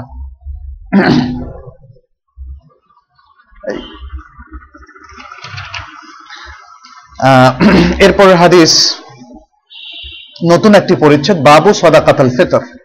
বাবু সদাকাতিল ফেতর, সদকায় ফেতের।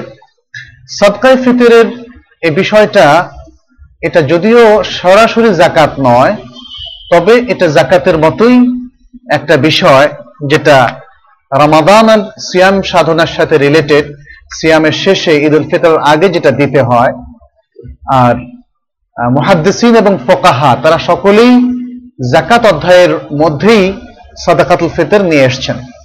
সাদাকাতুল ফিতরের এই হাদিসগুলো তারা নিয়ে এসছেন। আল ফিতর মানে হচ্ছে ইফতার করা, ভঙ্গ করা। কি ভঙ্গ করা? সিয়াম ভঙ্গ করা। শাওয়ালের এক তারিখে ঈদ উল ফিতর। অর্থাৎ সিয়াম সেদিন রাখাটা ওয়াজিব, বাধ্যতামূলক ইফতার আমাদের কি করতে হয়। ইফতার যেটা আমরা বলি, ইফতার। ইফতার মানে হচ্ছে ভঙ্গ করা, অর্থাৎ কিছু একটা গ্রহণ করা। আর আমরা যেটাকে নাস্তা বলি আরবিতে বাংলায়, সেটাকে আরবিতে কি বলা হয়? বলেন তো দেখি। ফতুর। আল ফতুর একই একই মূল অক্ষর কিন্তু। ফেত্রন, ফতুর। ফতুর থেকে। ফতুর মানে হচ্ছে ব্রেকফাস্ট দেখেন, ইংরেজি শব্দটাও ব্রেক ফাস্ট মানে ফাস্টিংটাকে ভাঙা, রোজা ভাঙা, এটা হচ্ছে নাস্তা। যাই হোক আরবিতে এই বিষয়টা খুবই ক্লিয়ার আর এখানে সাদাকাতুল ফেতের, অর্থাৎ রোজার সিয়াম সাধনার শেষে যে সাদাকাটা দিতে হয় দুটো উদ্দেশ্যে, সেটাকে বলা হয় সাদাকাতুল ফেতের। এটা ফেতেরকে কেন্দ্র করে দিতে হয়। ঈদ উল ফেতেরকে কেন্দ্র করে এই সাদাকাটা দিতে হয় বলে এটাকে বলা হয় সাদাকাতুল ফেতের। যে দুটো উদ্দেশ্যে এই সাদাকাতুল ফেতের দেই তার মধ্যে প্রথম উদ্দেশ্যটা কি? প্রথম উদ্দেশ্য হচ্ছে তোহরাতান লে সওম পালনকারীদের সওমকে যাবতীয় লঘ্ব ভুল ত্রুটি থেকে মুক্ত করা, পবিত্র করা। যে এই সাদাকাটা দিলে এটা একটা অটোমেটিক সিস্টেম আল্লাহ করে দিয়েছেন যে এর ফলে সিয়াম সাধনার মধ্যে যে ভুল ত্রুটিগুলো আমাদের হয়েছে, সেগুলো নিষ্কাশিত হয়ে যায়। ফলে সিয়ামটা তখন পরিচ্ছন্ন আমল হিসাবে আল্লাহর কাছে অ্যাকসেপ্টেড হয়। এটা হচ্ছে প্রথম উদ্দেশ্য সাদাকাতুল ফিতরের। দ্বিতীয় উদ্দেশ্য হচ্ছে তু'মাতান লিল মাসাকিন। তু'মাতান লিল মাসাকিন। এই সদাকাটা জমা করে আমরা নদীতে ফেলে দেব না। যেভাবে পৃথিবীর বৃহৎ বৃহৎ রাষ্ট্র অনেক খাদ্য নাকি সাগরে ফেলে দেয়, যাতে করে দারিদ্রটা পৃথিবীতে থাকে এবং তাদের প্রাধান্যটাও থাকে। ইসলামে এই ধরনের কোনো ব্যবস্থা নেই। এই যে বিশাল সম্পদ, এই সম্পদকে মানব কল্যাণে ব্যবহার করতে হবে। সদাকা একটা ইসলামিক রাষ্ট্রের এরকম একটা সম্পত্তির একটা সোর্স এই সোর্সটা যারা সাদাকাতুল ফেতের রিসিভার মানে রিসিভ করতে পারে রিসিপ্যান্ট তারা সেটা পাওয়ার উপযুক্ত যারা, তাদেরকে সেটা দিতে হবে। এটা কোথাও জমায় রাখা যাবে না। তাহলে তো নাতান লিল মাসাকিন, মিসকিন ব্যক্তিদের খাদ্যের যোগান দেওয়ার জন্য, এই দুটো উদ্দেশ্য। একটা হলো সম পালনকারী সমকে পরিচ্ছন্ন করার জন্য যাবতীয় ভুল ত্রুটি থেকে, আরেকটা হলো মিসকিনদের খাদ্যের যোগান দেওয়ার জন্য। এই সাদাকাতুল ফিতর। সাদাকাতুল ফিতরের বিধান হচ্ছে এটি ওয়াজিব। সাদাকাতুল ফিতর আদায় করাটা ওয়াজিব। এবং এই সাদাকাতুল ফিতরের মধ্য দিয়েও জাকাতের মতো অথবা ইসলামের আরও অন্যান্য ডোনেশন ওয়াকফের মতো ফকির এবং মিসকিনদের মধ্যে একটা সেতু বন্ধন রচিত হয়। একটা ভাতৃত্ব, একটা সাম্য প্রতিষ্ঠিত হয়। কারণ ঈদের দিন এটা খুবই বেমানান যে মুসলিম সমাজের একদল লোক উল্লাস করছে, পেট পুরে খাচ্ছে, নানা ধরনের মিষ্টান্ন আয়োজন করছে, অথচ তাদেরই প্রতিবেশী দরিদ্র ভাই বোনেরা চেয়ে চেয়ে দেখছে, অথচ তারা নিরন্ন থাকছে, অভুক্ত থাকছে, এটা হতে পারে না। সেজন্যই এই চমৎকার ব্যবস্থাপনা, এই সুন্দর ব্যবস্থাপনা যাতে করে দারিদ্র দরিদ্র এবং ধনীদের মধ্যে ব্যবধান ঘু- ঘুচে যায় এবং তাদের মধ্যে আবার ভ্রাতৃত্ববোধ ফিরে আসে সেটা একটা অন্যতম উদ্দেশ্য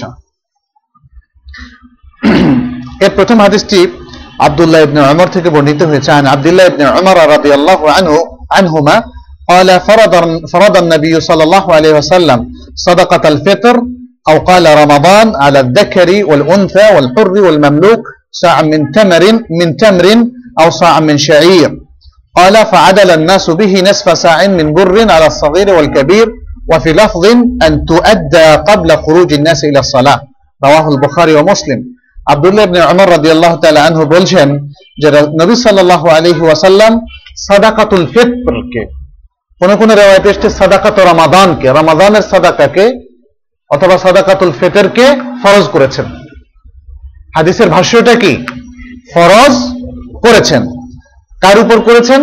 পুরুষের উপর এবং নারীর উপর। আজাদ ব্যক্তির উপর এবং দাসের উপর।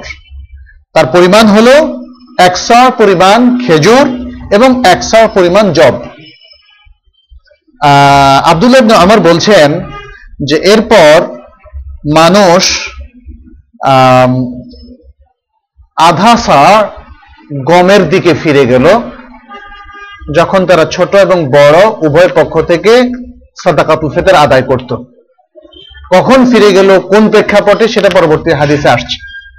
মানুষ এই পুরো একশা তামর অথবা একশা জব থেকে তারা ফিরে গেল কি? আধা সা গমের দিকে। আর আরেকটি শব্দ এসেছে আব্দুল্লাহ ইবনে উমরের হাদিসের মধ্যেই, যে এই সাদাকাতুল ফিতরটা আদায় করা হবে, মানুষ যখন সালাতুল ঈদের দিকে বের হবে তার আগে।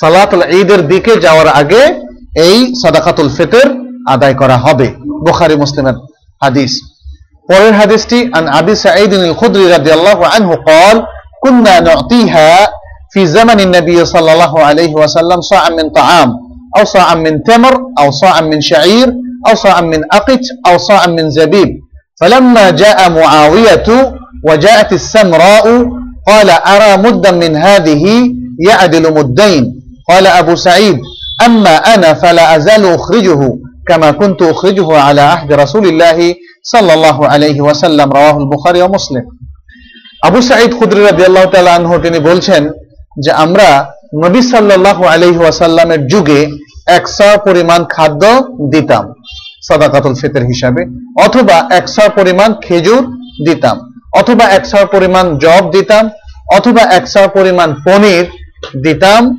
অথবা একশা পরিমাণ কিশমিশ দিতাম। যখন মুয়াবিয়া রাদিয়াল্লাহু তাআলা আনহু আসলেন এবং যখন গমও চলে আসলো, গম, তখন মুয়াবিয়া বললেন, আমার মত হচ্ছে এই গমের এক মোদ অন্য যে প্রকারগুলো উল্লেখ করা হচ্ছে তার দুই মোদের সমান। এক মোদ গম অন্য প্রকারগুলোর দুই মোদের সমান। তার মানে হচ্ছে নেসফেসা গম অন্য প্রকারগুলোর একশো এর সমান। অর্থাৎ সরি একশো খেজুর অথবা পনির অথবা কিশমিশ অথবা জবের সমান। এটা তিনি বললেন, আর তিনি তখন ছিলেন খালিফা।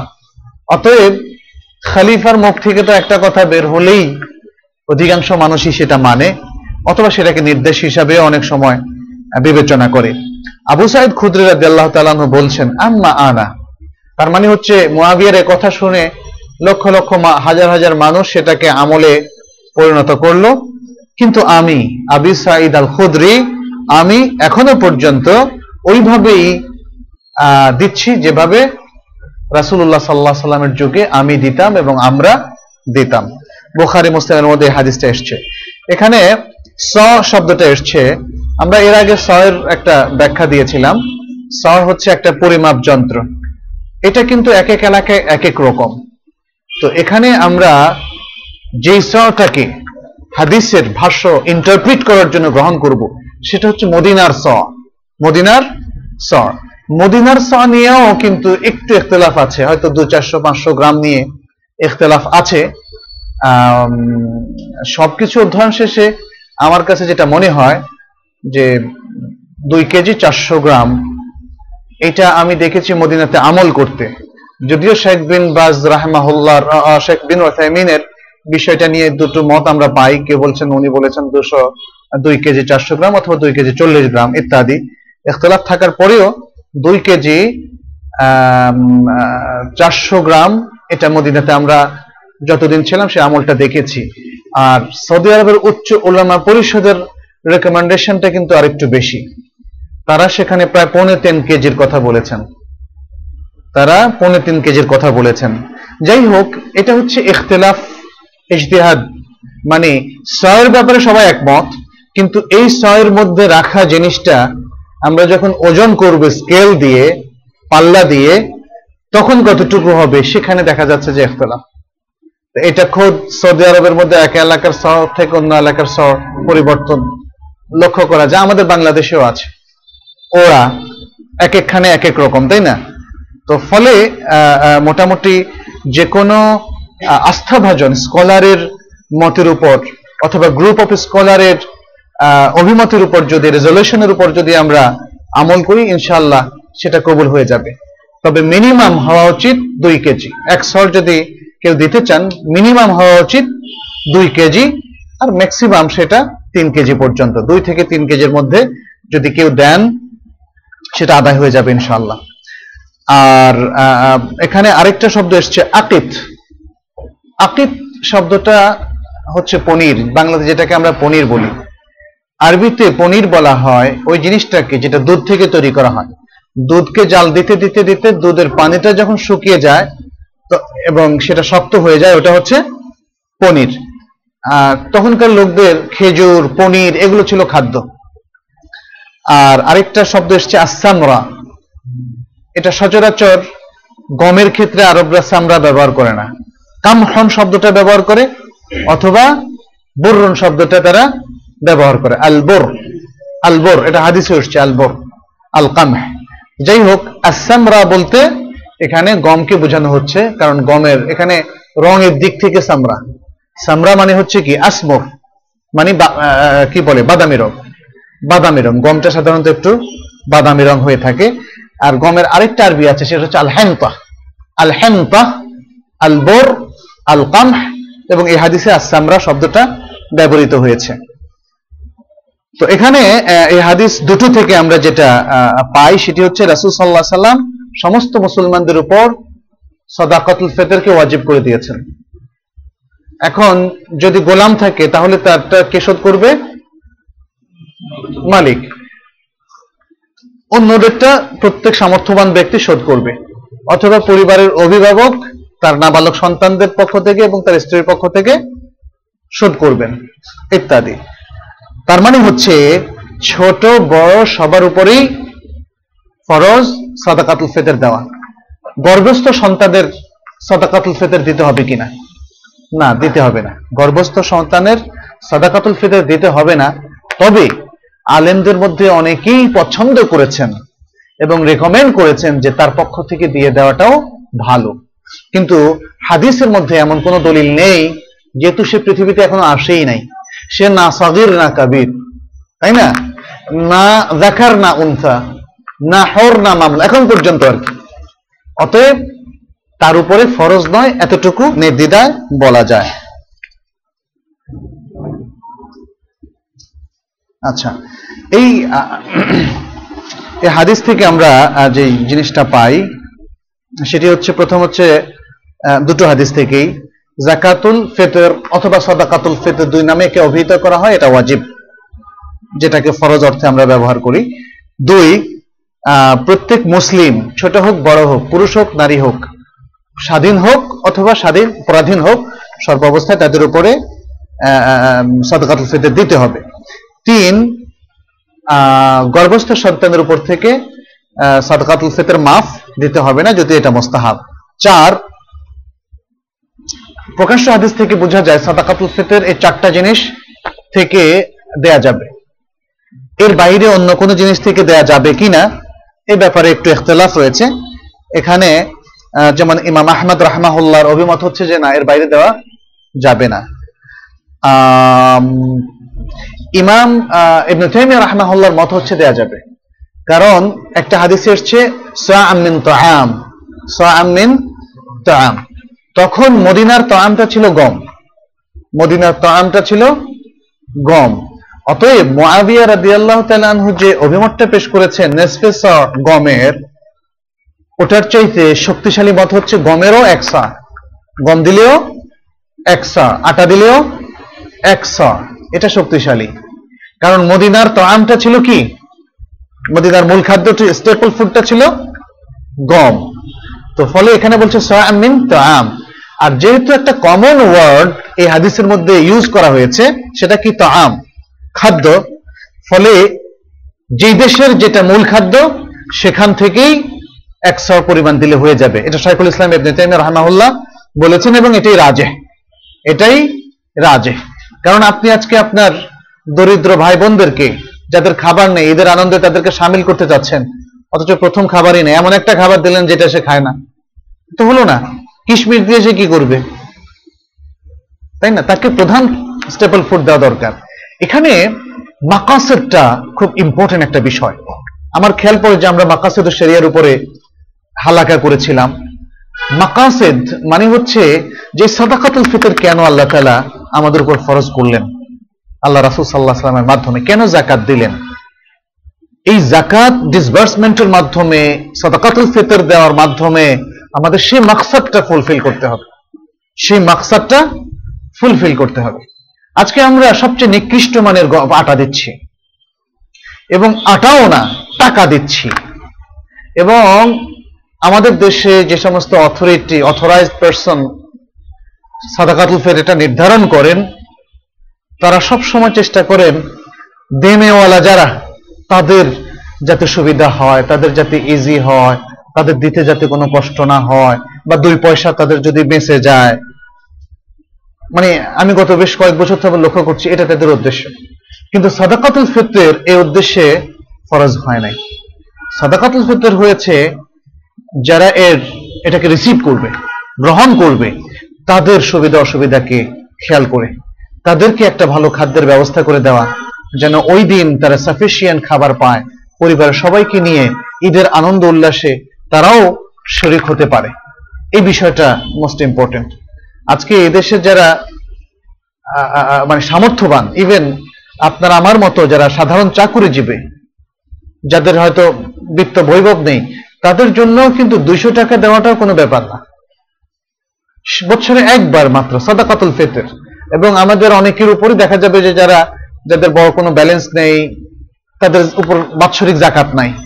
তাহলে বাৎসরিক অল্প কয়েকজন সদস্য থেকে শুধু সাদাকাতুল ফেতের আমরা দিতে পারব না, সেটা ত্রিশ টাকাই হতে হবে, বা চল্লিশ টাকা, বা ষাট টাকা বড়জন এটা আসলে ঠিক নয়, এটা ভাবা দরকার।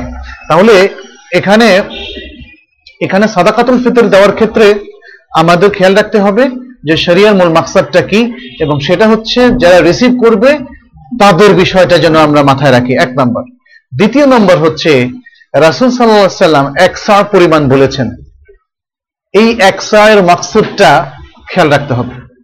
যখন তাআলা আনহু নেসফে সায়ের কথা বললেন, অর্ধ সা, কারণ সেই সময়টায় গমের দাম অনেক বেড়েছিল। এক সার পরিমাণ অন্য সমস্ত কিছুর চাইতে আধা সার গমের দাম অনেক বেশি ছিল। তিনি সেই মাকসুদের কারণে ইজতেহাদ করে গমটাকে রেকমেন্ড করেছিলেন, কারণ তখন গম দিলে এবং বিশেষ করে অনেক দামি মানুষের স্টেপল ফুডও বটে, অতএব অর্ধসার গমে মানুষের অর্ধসার খেজুর চেতে বেশি লাভ লাভ হবে। এই দৃষ্টিভঙ্গিতে তিনি সেটা বলেছিলেন। কিন্তু আজকে আমরা কোন দৃষ্টিভঙ্গিটা ফলো করছি? কোন মাকসুদটা আমরা গ্রহণ করছি? এটা কিন্তু আমাদের ভেবে দেখতে হবে। অতএব আমি আশা করব যে যেমন নেক্সট রমজানে আমাদের অন্তত যে সমস্ত ভাইরা প্র্যাকটিসিং আছেন, এখানে আছেন, আমরা বিষয়টা ভেবে দেখব। আপনি এখানের যে ইসলামিক ফাউন্ডেশন যেটা নির্ধারণ করে, ইসলামিক আপনি যদি তাহকিক করে এবং হাদিসের আলোকে যেটা আসে, সেটা যদি তিনশো টাকাও হয় পার হেড এটা কি রাষ্ট্রীয় আইনে দণ্ডনীয় হবে? কেউ আপনাকে ধরবে? কোনো ক্ষতি হবে? মানুষদের অপকার হবে বেশি? হবে না। তাহলে তাহলে আমরা তাহকিকিটা গ্রহণ করি। আমরা তাহকিকিটা গ্রহণ করার জন্য চেষ্টা করি। যাই হোক, কেউ কেউ এখানে ইরাকি সয়ের কথা বলেছেন। আসলে সটা হবে মদিনার স। এবং সেটাকে আমরা আবারও আমি রিপিট করছি।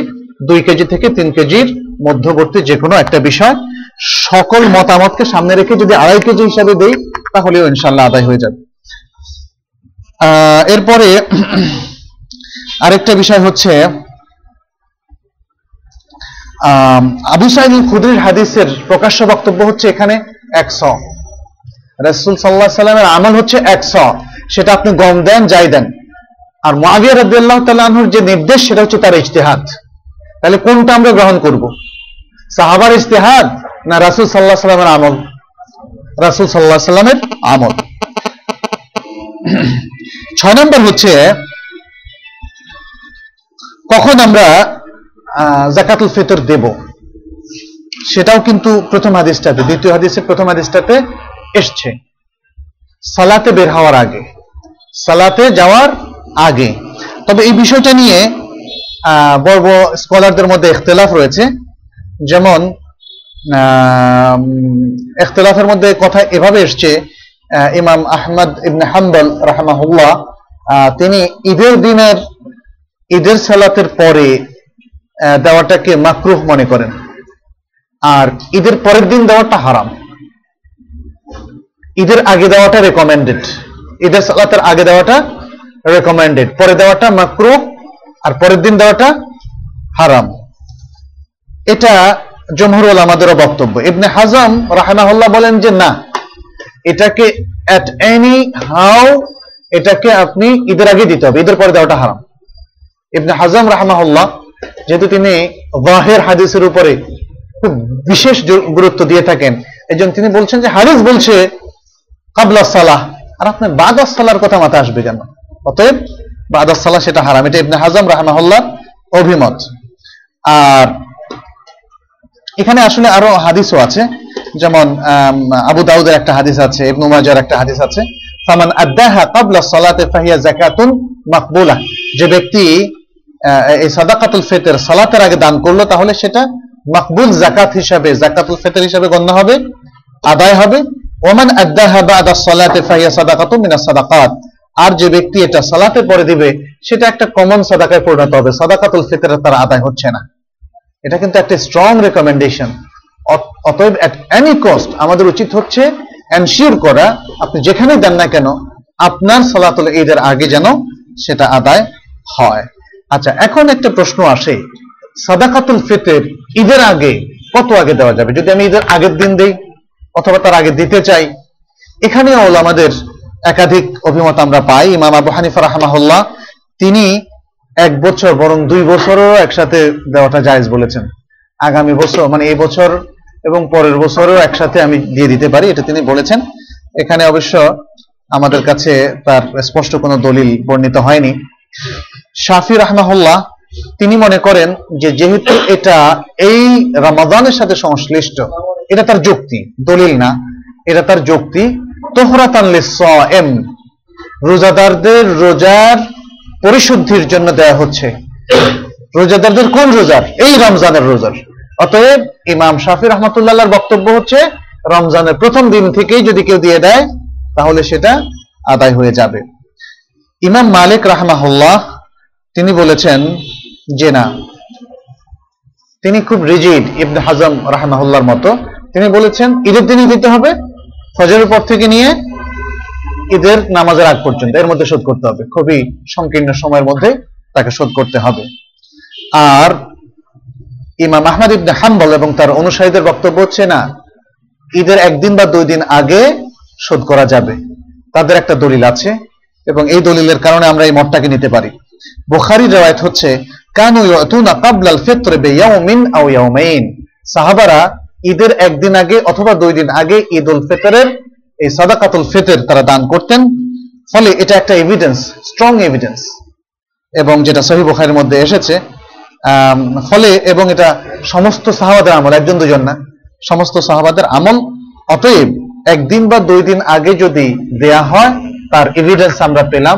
অতএব অন্য সকল যুক্তির উপর আমরা এই হাদিসটাকে আমলের মধ্যে নিয়ে নেব। এক। আর যদি যুক্তির কথা বলি, তাহলে যুক্তিতেও এই হাদিসটার যুক্তি বেশি খাটে। সেটা হচ্ছে ঈদের যদি আউ্বাল রমাজানে দিয়ে দেন খেটে শেষ। ঈদের দিন কি খাবে সে?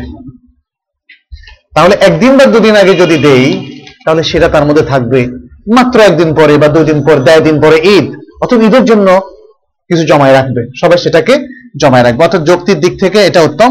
অতএব সমস্ত মতের মধ্যে আমরা এই মতটাকেই প্রাধান্য দেব যে ঈদুল, সাদাকাতুল ফেতের যেন ঈদের একদিন বা দুদিন আগে থেকে দেওয়া স্টার্ট হয়। তবে ঈদের সালাতের আগ পর্যন্ত যদি দেন সেটা শুদ্ধ হবে।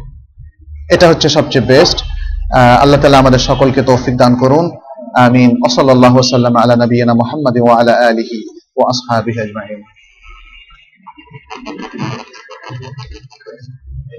আহ, আপনার কাছে দুটি প্রশ্ন। মিস কল কি? এটা কি আরবি শব্দ? না আমাদের সেলফোনের মিস কল হ্যাঁ? কে প্রশ্নটা করেছেন বলতে পারেন। কারণ, আমি ঠিক বুঝতে পারছি না। আসলেই মিস কল কারণ টেলিফোন বা সেলফোনের মিস কলটা তো এখানে প্রশ্ন আসবে না। তাহলে মিস কলটা কি? আপনি কি বুঝেছেন? আচ্ছা টাকার ক্ষেত্রে, ও মিস কাল হতে পারে। টাকার ক্ষেত্রে জাকাতের নিসাব কত? মিস কাল উচ্চারণটা এরকম হবে আর কি। মিসকাল মিম তা কফালে ফ্লাম মিসকাল শ্রীনা মিসকাল, বিশ দিনারের কথা বলা হয়েছে স্বর্ণের নিসাবের ক্ষেত্রে। সেটা হচ্ছে স্বর্ণের নিসাব। আর মেয়াতাই দেড়হাম, এটা হচ্ছে রূপার নেসাব। শ্রীনা মিসকালের মধ্যে পঁচাশি গ্রাম হয়ে থাকে, পঁচাশি গ্রাম স্বর্ণ। আর মেয়াতাই দেড়হামের মধ্যে পাঁচশো পঁচানব্বই গ্রাম রূপা হয়ে থাকে। স্বর্ণ এবং রূপার মধ্যে এটা হচ্ছে আপনার নেশাব টাকার ক্ষেত্রে নেশাবটা হচ্ছে এ দুটোর মধ্যে টাকার হিসাবে যে অঙ্কটা, যে নেশাবকে আগে স্পর্শ করবে। দুটো নেশাব আমরা জানি যে সমান না। যেহেতু এই মুহূর্তে রূপার দাম অনেক বেশি কম হওয়ায় স্বর্ণ আর রূপার মধ্যে বিশাল পার্থক্য দেখা দিয়েছে আন্তর্জাতিক বাজারের কারণে। একটা সময় ছিল পার্থক্য অত বেশি ছিল না, হয়তো ডবল অথবা দেড় গুণ এতটুকু। কিন্তু এখন বেশ কয়েক গুণ হয়ে গিয়েছে। তো এক্ষেত্রে রূপার নেশাবটাই আমরা আপাতত টাকার নেশাব হিসাবে ধরতে পারি। এখানেও সে মাকসাদটা মূল উদ্দেশ্য। কেন আমরা রূপার নেশাবকে ধরলাম? কারণ আপনি যদি স্বর্ণের নেশাবকে ধরেন, তাহলে কার স্বার্থ সংরক্ষণ করলেন? জাকাত দাতার ধনী ব্যক্তির স্বার্থ সংরক্ষণ করলেন। আর যদি আপনি রূপার নেশাবটা ধরেন টাকার অঙ্কে, তাহলে আপনি দরিদ্র লোকদের নেশাব বা তাদের স্বার্থ সংরক্ষণ করলেন। আর জাকাতটা এসছে দরিদ্র লোকদের জন্য। আখ বা এক্ষুর জাকাত দিতে হবে কি? দিতে হলে আখ দিতে হবে, না তা বিক্রি করে টাকা দিতে হবে। আসলে যে সমস্ত শস্য দ্রুত নষ্ট হয়ে যায়, সংরক্ষিত করা যায় না, সেগুলোর উপর জাকাত নাই। খাদ্রাওয়াত, আখ, আপেল এগুলোর উপরে। হ্যাঁ এগুলোর ব্যবসা যারা করেন তাহলে তার ব্যবসায়িক আয়ের উপরে জাকাত দিতে হবে। আপেলের উপরে না, ইক্ষুর উপরে না তিনি ইক্ষু ব্যবসা করে কোটি কোটি টাকা ইনকাম করেছেন। এখন ইক্ষু বিক্রি করে তার বছরে কয়েক কোটি টাকা ব্যাংক ব্যালেন্স থাকে। এখন যদি কোনো এক চালাক ভাই হন, তিনি বলবেন যে ইক্ষুর উপর তো জাকাত নাই, তাইলে আমার দিতে হবে না। তাহলে তিনি ভুল ব্যাখ্যা করলেন। তাহলে তার আসলে জাকাত দিতে হবে, যেহেতু ইক্ষু আর ইক্ষু না, ইক্ষু এখন টাকা হয়ে গিয়েছে। আর আরেকটা হচ্ছে, যদি ইক্ষুটা ইক্ষু হিসাবেই থাকে, খাওয়ার জন্য রাখলেন অনেক পরিমাণ। মেহমানরা এসে খাচ্ছে হ্যাঁ? সেক্ষেত্রে তার জাকাত দিতে হবে না।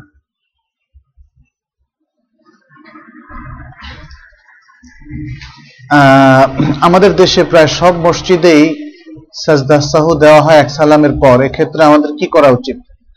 সাজদা দেওয়ার ব্যাপারে আসলে তিনটা অভিমত আমরা স্কলারদের মধ্যে লক্ষ্য করি। হাদিসের ইন্টারপ্রিটেশনের মাধ্যমে তারা এই অভিমতটা পেশ করেছেন। একটা হচ্ছে সমস্ত সাজুদ উৎসাহ সালাম ফেরানোর পরে। এটার জন্য যেমন মুসলিম শরীফের হাদিস আছে, যদি কেউ, ইদা শাক্কা আহাদুকুম ফি সলাতিহি আসল্লা আরবাআন আম তালাতান ফালিয়াবনি আলা তালাত যদি তোমাদের কেউ সালাতের মধ্যে সন্দেহ পোষণ করে যে সে কি চার রাকাত নাকি তিন রাকাত পড়ল, তাহলে সে তিন রাকাতের উপর বেনা করবে এবং আরও এক রাকাত পূরণ করবে এবং তারপরে ওয়েস ওয়াসজুদ সাজদাতাইন লিসাহু ক্বাবলা ইউসাল্লিম। সে দুটো সেজদা করবে সালাম ফেরানোর আগে। এটা হচ্ছে তাদের একটা মূল দলিল। এই দলিলের আলোকে তারা বলেন সর্বাবস্থায় সাজদা সাহু হবে আগে, তারপরে হবে সালাম। অর্থাৎ একজন ব্যক্তি তার যাবতীয় আদকার তাহাইয়াত দরুদ এগুলো পড়ে এবং দোয়া শেষে তিনি দুরাকাত দুটো সহসাজদা করবেন, তারপর সালাম ফেরাবেন। ইমাম শাফি রহমাহুল্লাহ মতের প্রবক্তা। আরেকটি অভিমত হচ্ছে, সর্বাবস্থায় সাজদা সহ হবে সালাম ফেরানোর পরে। এরও দলিল আছে, রাসূলুল্লাহ সাল্লাল্লাহু আলাইহি সাল্লাম জিলিয়াদিনের হাদিসে সহু সেজদা করেছিলেন সালাম ফেরানোর পরে। এরা এই হাদিসটাকে মূল হাদিস হিসাবে গ্রহণ করে বলেন যে সর্ব অবস্থায় দুদিকে সালাম ফেরানোর পরে তারপরে সহু সেজদা হবে, তারপর আবার দুদিকে সালাম ফেরানো হবে। ইমাম মালিক রাহমাহুল্লাহ এবং ইমাম আবু হানিফা রাহমাহুল্লাহ এর মতের প্রবক্তা। অবশ্য ইমাম আবু হানিফা রাহমাহুল্লাহ তারা একদিকে সালাম ফেরানোর কথা বলেছেন, একদিকে সালাম ফেরানোর সুস্পষ্ট হাদিস আমি অবশ্য এখনও পাইনি। শুধু এতটুকু দলিল আছে যে নামাজ থেকে কেউ যদি সালাম ফেরাতে চান তাহলে একাধিক সহি হাদিস আছে যে কেউ যদি শুধু ডান দিকে সালাম ফেরায় এনাফ রাসুল্লাহ সাল্লাহ সাল্লাম কখনো আসসালামু আলাইকুম রহমতুল্লাহ বলে সালাম শেষ করে দিয়েছেন, ব্যাস। বাম দিকে সালাম ফিরাননি। এটা কখনো কখনো ঘটেছে, যদি অধিকাংশ সময় দুদিকে সালাম ফেরানো হয়েছে। যদি সেখান থেকে তারা গ্রহণ করে থাকেন যে একদিকে সালাম ফেরানো তো হলোই, তারপরে দুটো সেজদা, তারপরে আবার দুদিকে সালাম ফেরানো। এই, এভাবে আর আরেকটা অভিমত হচ্ছে সেটা হচ্ছে যে ততবিক দেওয়া। দু ধরনের হাদিস পাচ্ছি আমরা। এক ধরনের হাদিসের মধ্যে স্পষ্ট ভাবে বলা হচ্ছে, সহু সেজদা হবে সালাম ফেরানোর।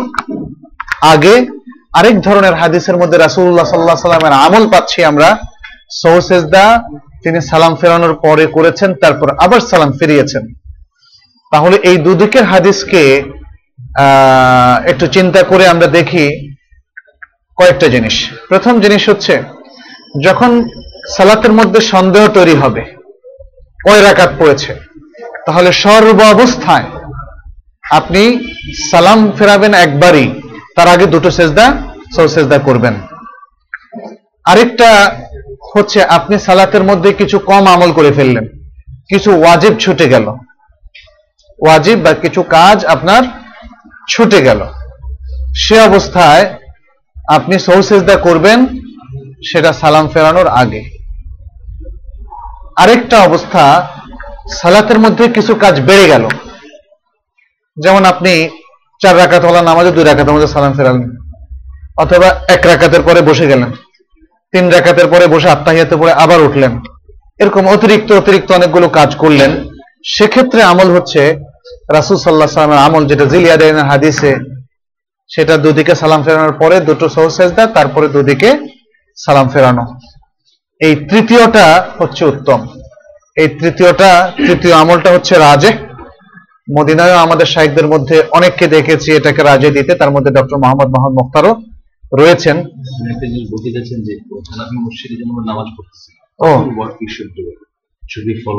ও আচ্ছা আচ্ছা আচ্ছা হ্যাঁ। হ্যাঁ আপনি যখন যেমন কোন মালিকি ইমামের পেছনে নামাজ পড়েন, তিনি যেভাবে করছেন, আমাদের সালাদ ভ্যালিড হবে।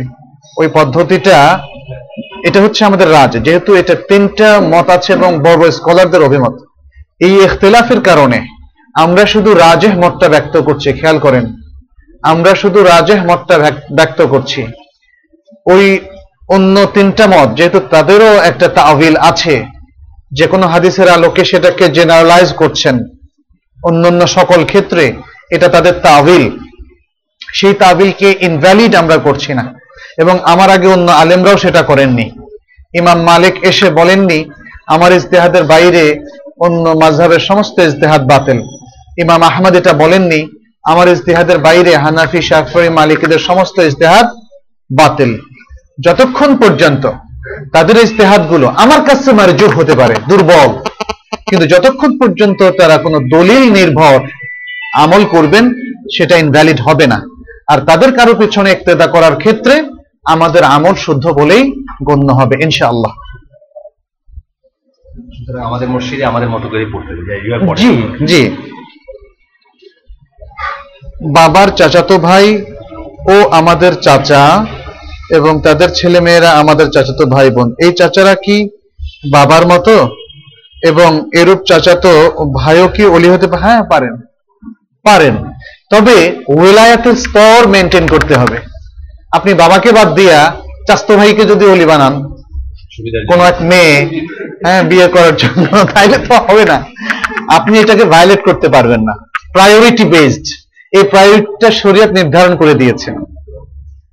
বাবার অধিকার সবচেয়ে। বাবা জীবিত থাকতে ইভেন সন্তানের নাম যদি মা এবং বাবা, স্বামী এবং স্ত্রী লাভ করে, সন্তানের নাম রাখবে কে? বাবা। এটা কিন্তু বৈষম্য না। এগুলোর মানে আসলে সাইন্টিফিক ব্যাখ্যা যদি আমরা করিও তার সুন্দর সুন্দর জবাব আছে। কিন্তু আমরা, আমাদের মাথায় এখন ঢুকে আছে পাশ্চাত্য কালচার পাশ্চাত্য ব্যাখ্যা ওরিয়েন্টালিস্টদের চিন্তা ভাবনা কারণ ওই সমস্ত বইগুলো আমরা পড়েছি, ওই সমস্ত শিক্ষকদের কাছে পড়েছি। এখন আমাদের মাথায় খালি এই সমস্ত জিনিসগুলো শয়তানের পক্ষ থেকে পাওয়ারফুল হয়ে খালি আসছে। কিন্তু এই প্রশ্নগুলো তো সাহাবাদের আসে নাই। বলুন তো, সাহাবারা কি তাহলে বুদ্ধি ছিল না?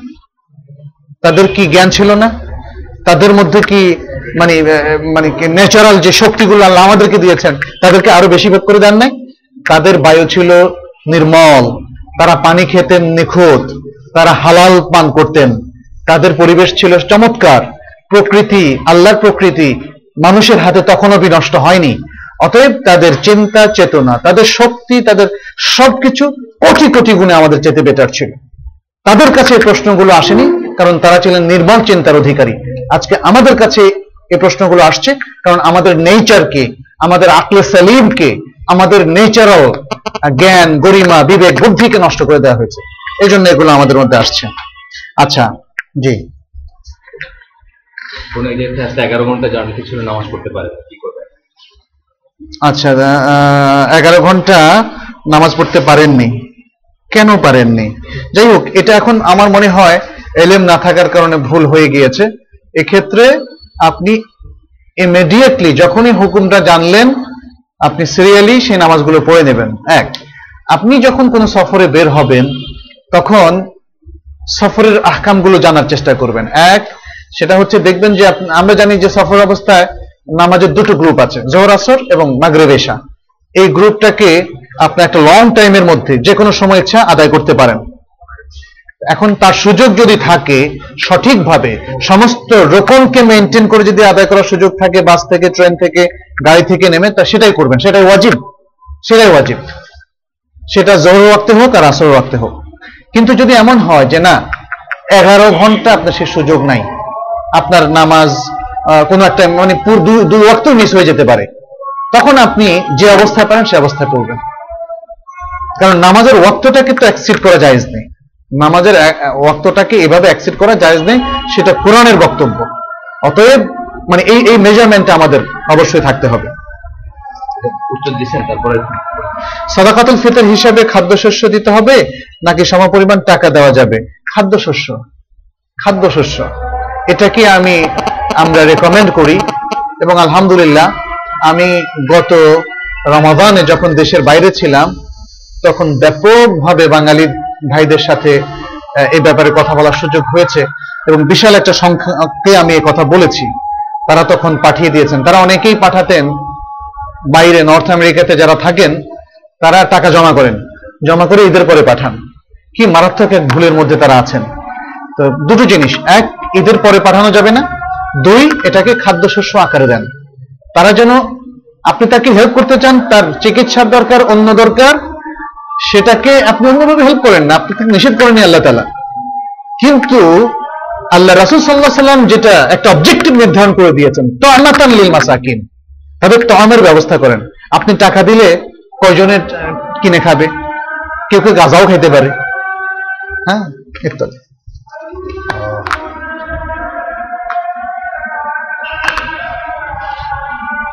সওয়ালকারী অমুসলিম হলেও তাকে দান করা যাবে কিনা? হ্যাঁ দান করা যাবে। আমরা শুধু জাকাতটা অমুসলিমকে দিতে নিষেধ করছি, একমাত্র তালিফুল কুলুবের মধ্যে যারা পড়েন তারা ছাড়া। আমভাবে জাকাতের টাকাটা, ফরজ জাকাতের টাকাটা অমুসলিমকে দেবেন না। কারণ এটা মুসলমানদের থেকে উঠানো হয়েছে। মুসলমান দরিদ্রদের মধ্যে এটা বন্টন করতে হবে। এটা হচ্ছে বিশুদ্ধ মত। আর অমুসলমানদেরকে আপনি যেরকম ইচ্ছা, যেহেতু সে মানুষ, একটু পরেও তো সে মুসলমান হয়ে যেতে পারে। আপনার সুন্দর ব্যবহার পাওয়ার পরেই সে কিন্তু আপনার দিনী ভাই হয়ে যেতে পারে। ছোটা কাজের মেয়ে শুধু একজনেরই কাজ করে। তার সাদাকাতুল ফেতের কি তার মনিবকে দিতে হবে? না ছোটা কাজের মেয়ে বা বুয়া অথবা আমাদের বাসায় যারা কর্মচারী হিসেবে কাজ করে তার মনিবকে দিতে হবে না সেটা। কারণ সে গোলাম না। কারণ সে গোলাম সে কর্মচারী। আমরা অনেকে যেমন বড় অফিসে চাকরি করি তারাও কর্মচারী কিন্তু। এরা হচ্ছে ঘরে গৃহের কর্মচারী। অতএব এটা তাকে দিতে হবে। দেখতে হবে যদি তার সে ইনকাম থাকে তাহলে তাকে দিতে হবে, আর যদি তার সে ইনকাম না থাকে, তাহলে সে তো রিসিভ করবে। সাদাকাতুল ফিতর ওয়াজিব হওয়ার জন্য কতটুকু সম্পদ থাকা প্রয়োজন? আপনি, আপনার একদিনের খাবার আছে প্লাস সাদাকাতুল ফিতর দিতে পারেন, এই পরিমাণ সম্পদ থাকলে সাদাকাতুল ফিতর দিতে হবে। এটা এটা ইসলামের একটা চমৎকার স্পিরিটের দিকে ইন্ডিকেট করে।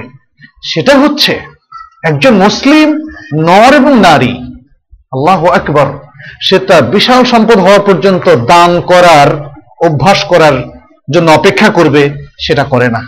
তার একদিনের খাবার আছে ইটস এনাফ একটু বেশি আছে, দিয়ে দাও। এই হ্যাবিটটা হচ্ছে আমাদের মুসলমানদের হ্যাবিট আমরা এই হ্যাবিট নিয়ে গৌরব বোধ করতে পারি। অতএব জমহুরের এই মতটাই হচ্ছে শুদ্ধ।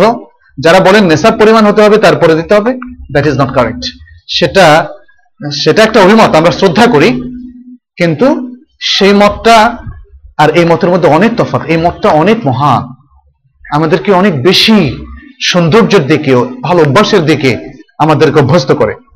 আমাদের দেশে ঈদের মূল খাদ্যের মধ্যে ভাত, মাংস সেমা ইত্যাদি উল্লেখযোগ্য। আমরা কি এগুলো সদাকা হিসাবে দিতে? হ্যাঁ পারবেন পারবেন।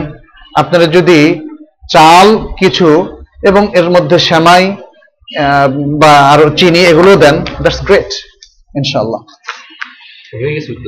সর্বোচ্চ কতজন সাদাকাতুল ফেতের, কতজনকে সাদাকাতুল ফেতের দেওয়া যাবে? রিক্সা দেওয়া যাবে কি? এটা মনে হয় রিজেক্টেড হয়ে যাচ্ছে আমাদের ওই কথার মধ্যে। রিক্সা সাদাকাতুল ফেতের দেওয়া যাবে না। সেটা জাকাত থেকে দেবেন অথবা আম ডোনেশন থেকে দেবেন। আর সর্বোচ্চ কতজনকে, এটা আমি বুঝলাম না। যতজনই পাওয়ার যোগ্য ততজনকে আপনি দিতে পারবেন। ও আচ্ছা আপনি আপনি আপনি আপনার টাকা কতজনকে দিতে পারবেন? বুঝছি? জি জি একশো কতজনকে দিতে পারবেন? এটা দেখবেন সাফিসিয়েন্ট হয়। যাকে দিবেন, একটু সাফিসিয়েন্ট করে দিবেন। হ্যাঁ অথবা যদি দেখেন যে না, ইনি আরও কয়েকজন থেকে পাবেন, তখন আপনি হাফ বা কোয়ার্টার করেও দিতে পারেন। হ্যাঁ কিন্তু উত্তম হচ্ছে একজনকে ফুল তার একদিনের খাবার অনুযায়ী দিয়ে দেওয়া। তার আজকের ঈদ জন্য যতটুকু এনাফ ততটুকু দিয়ে দেওয়া।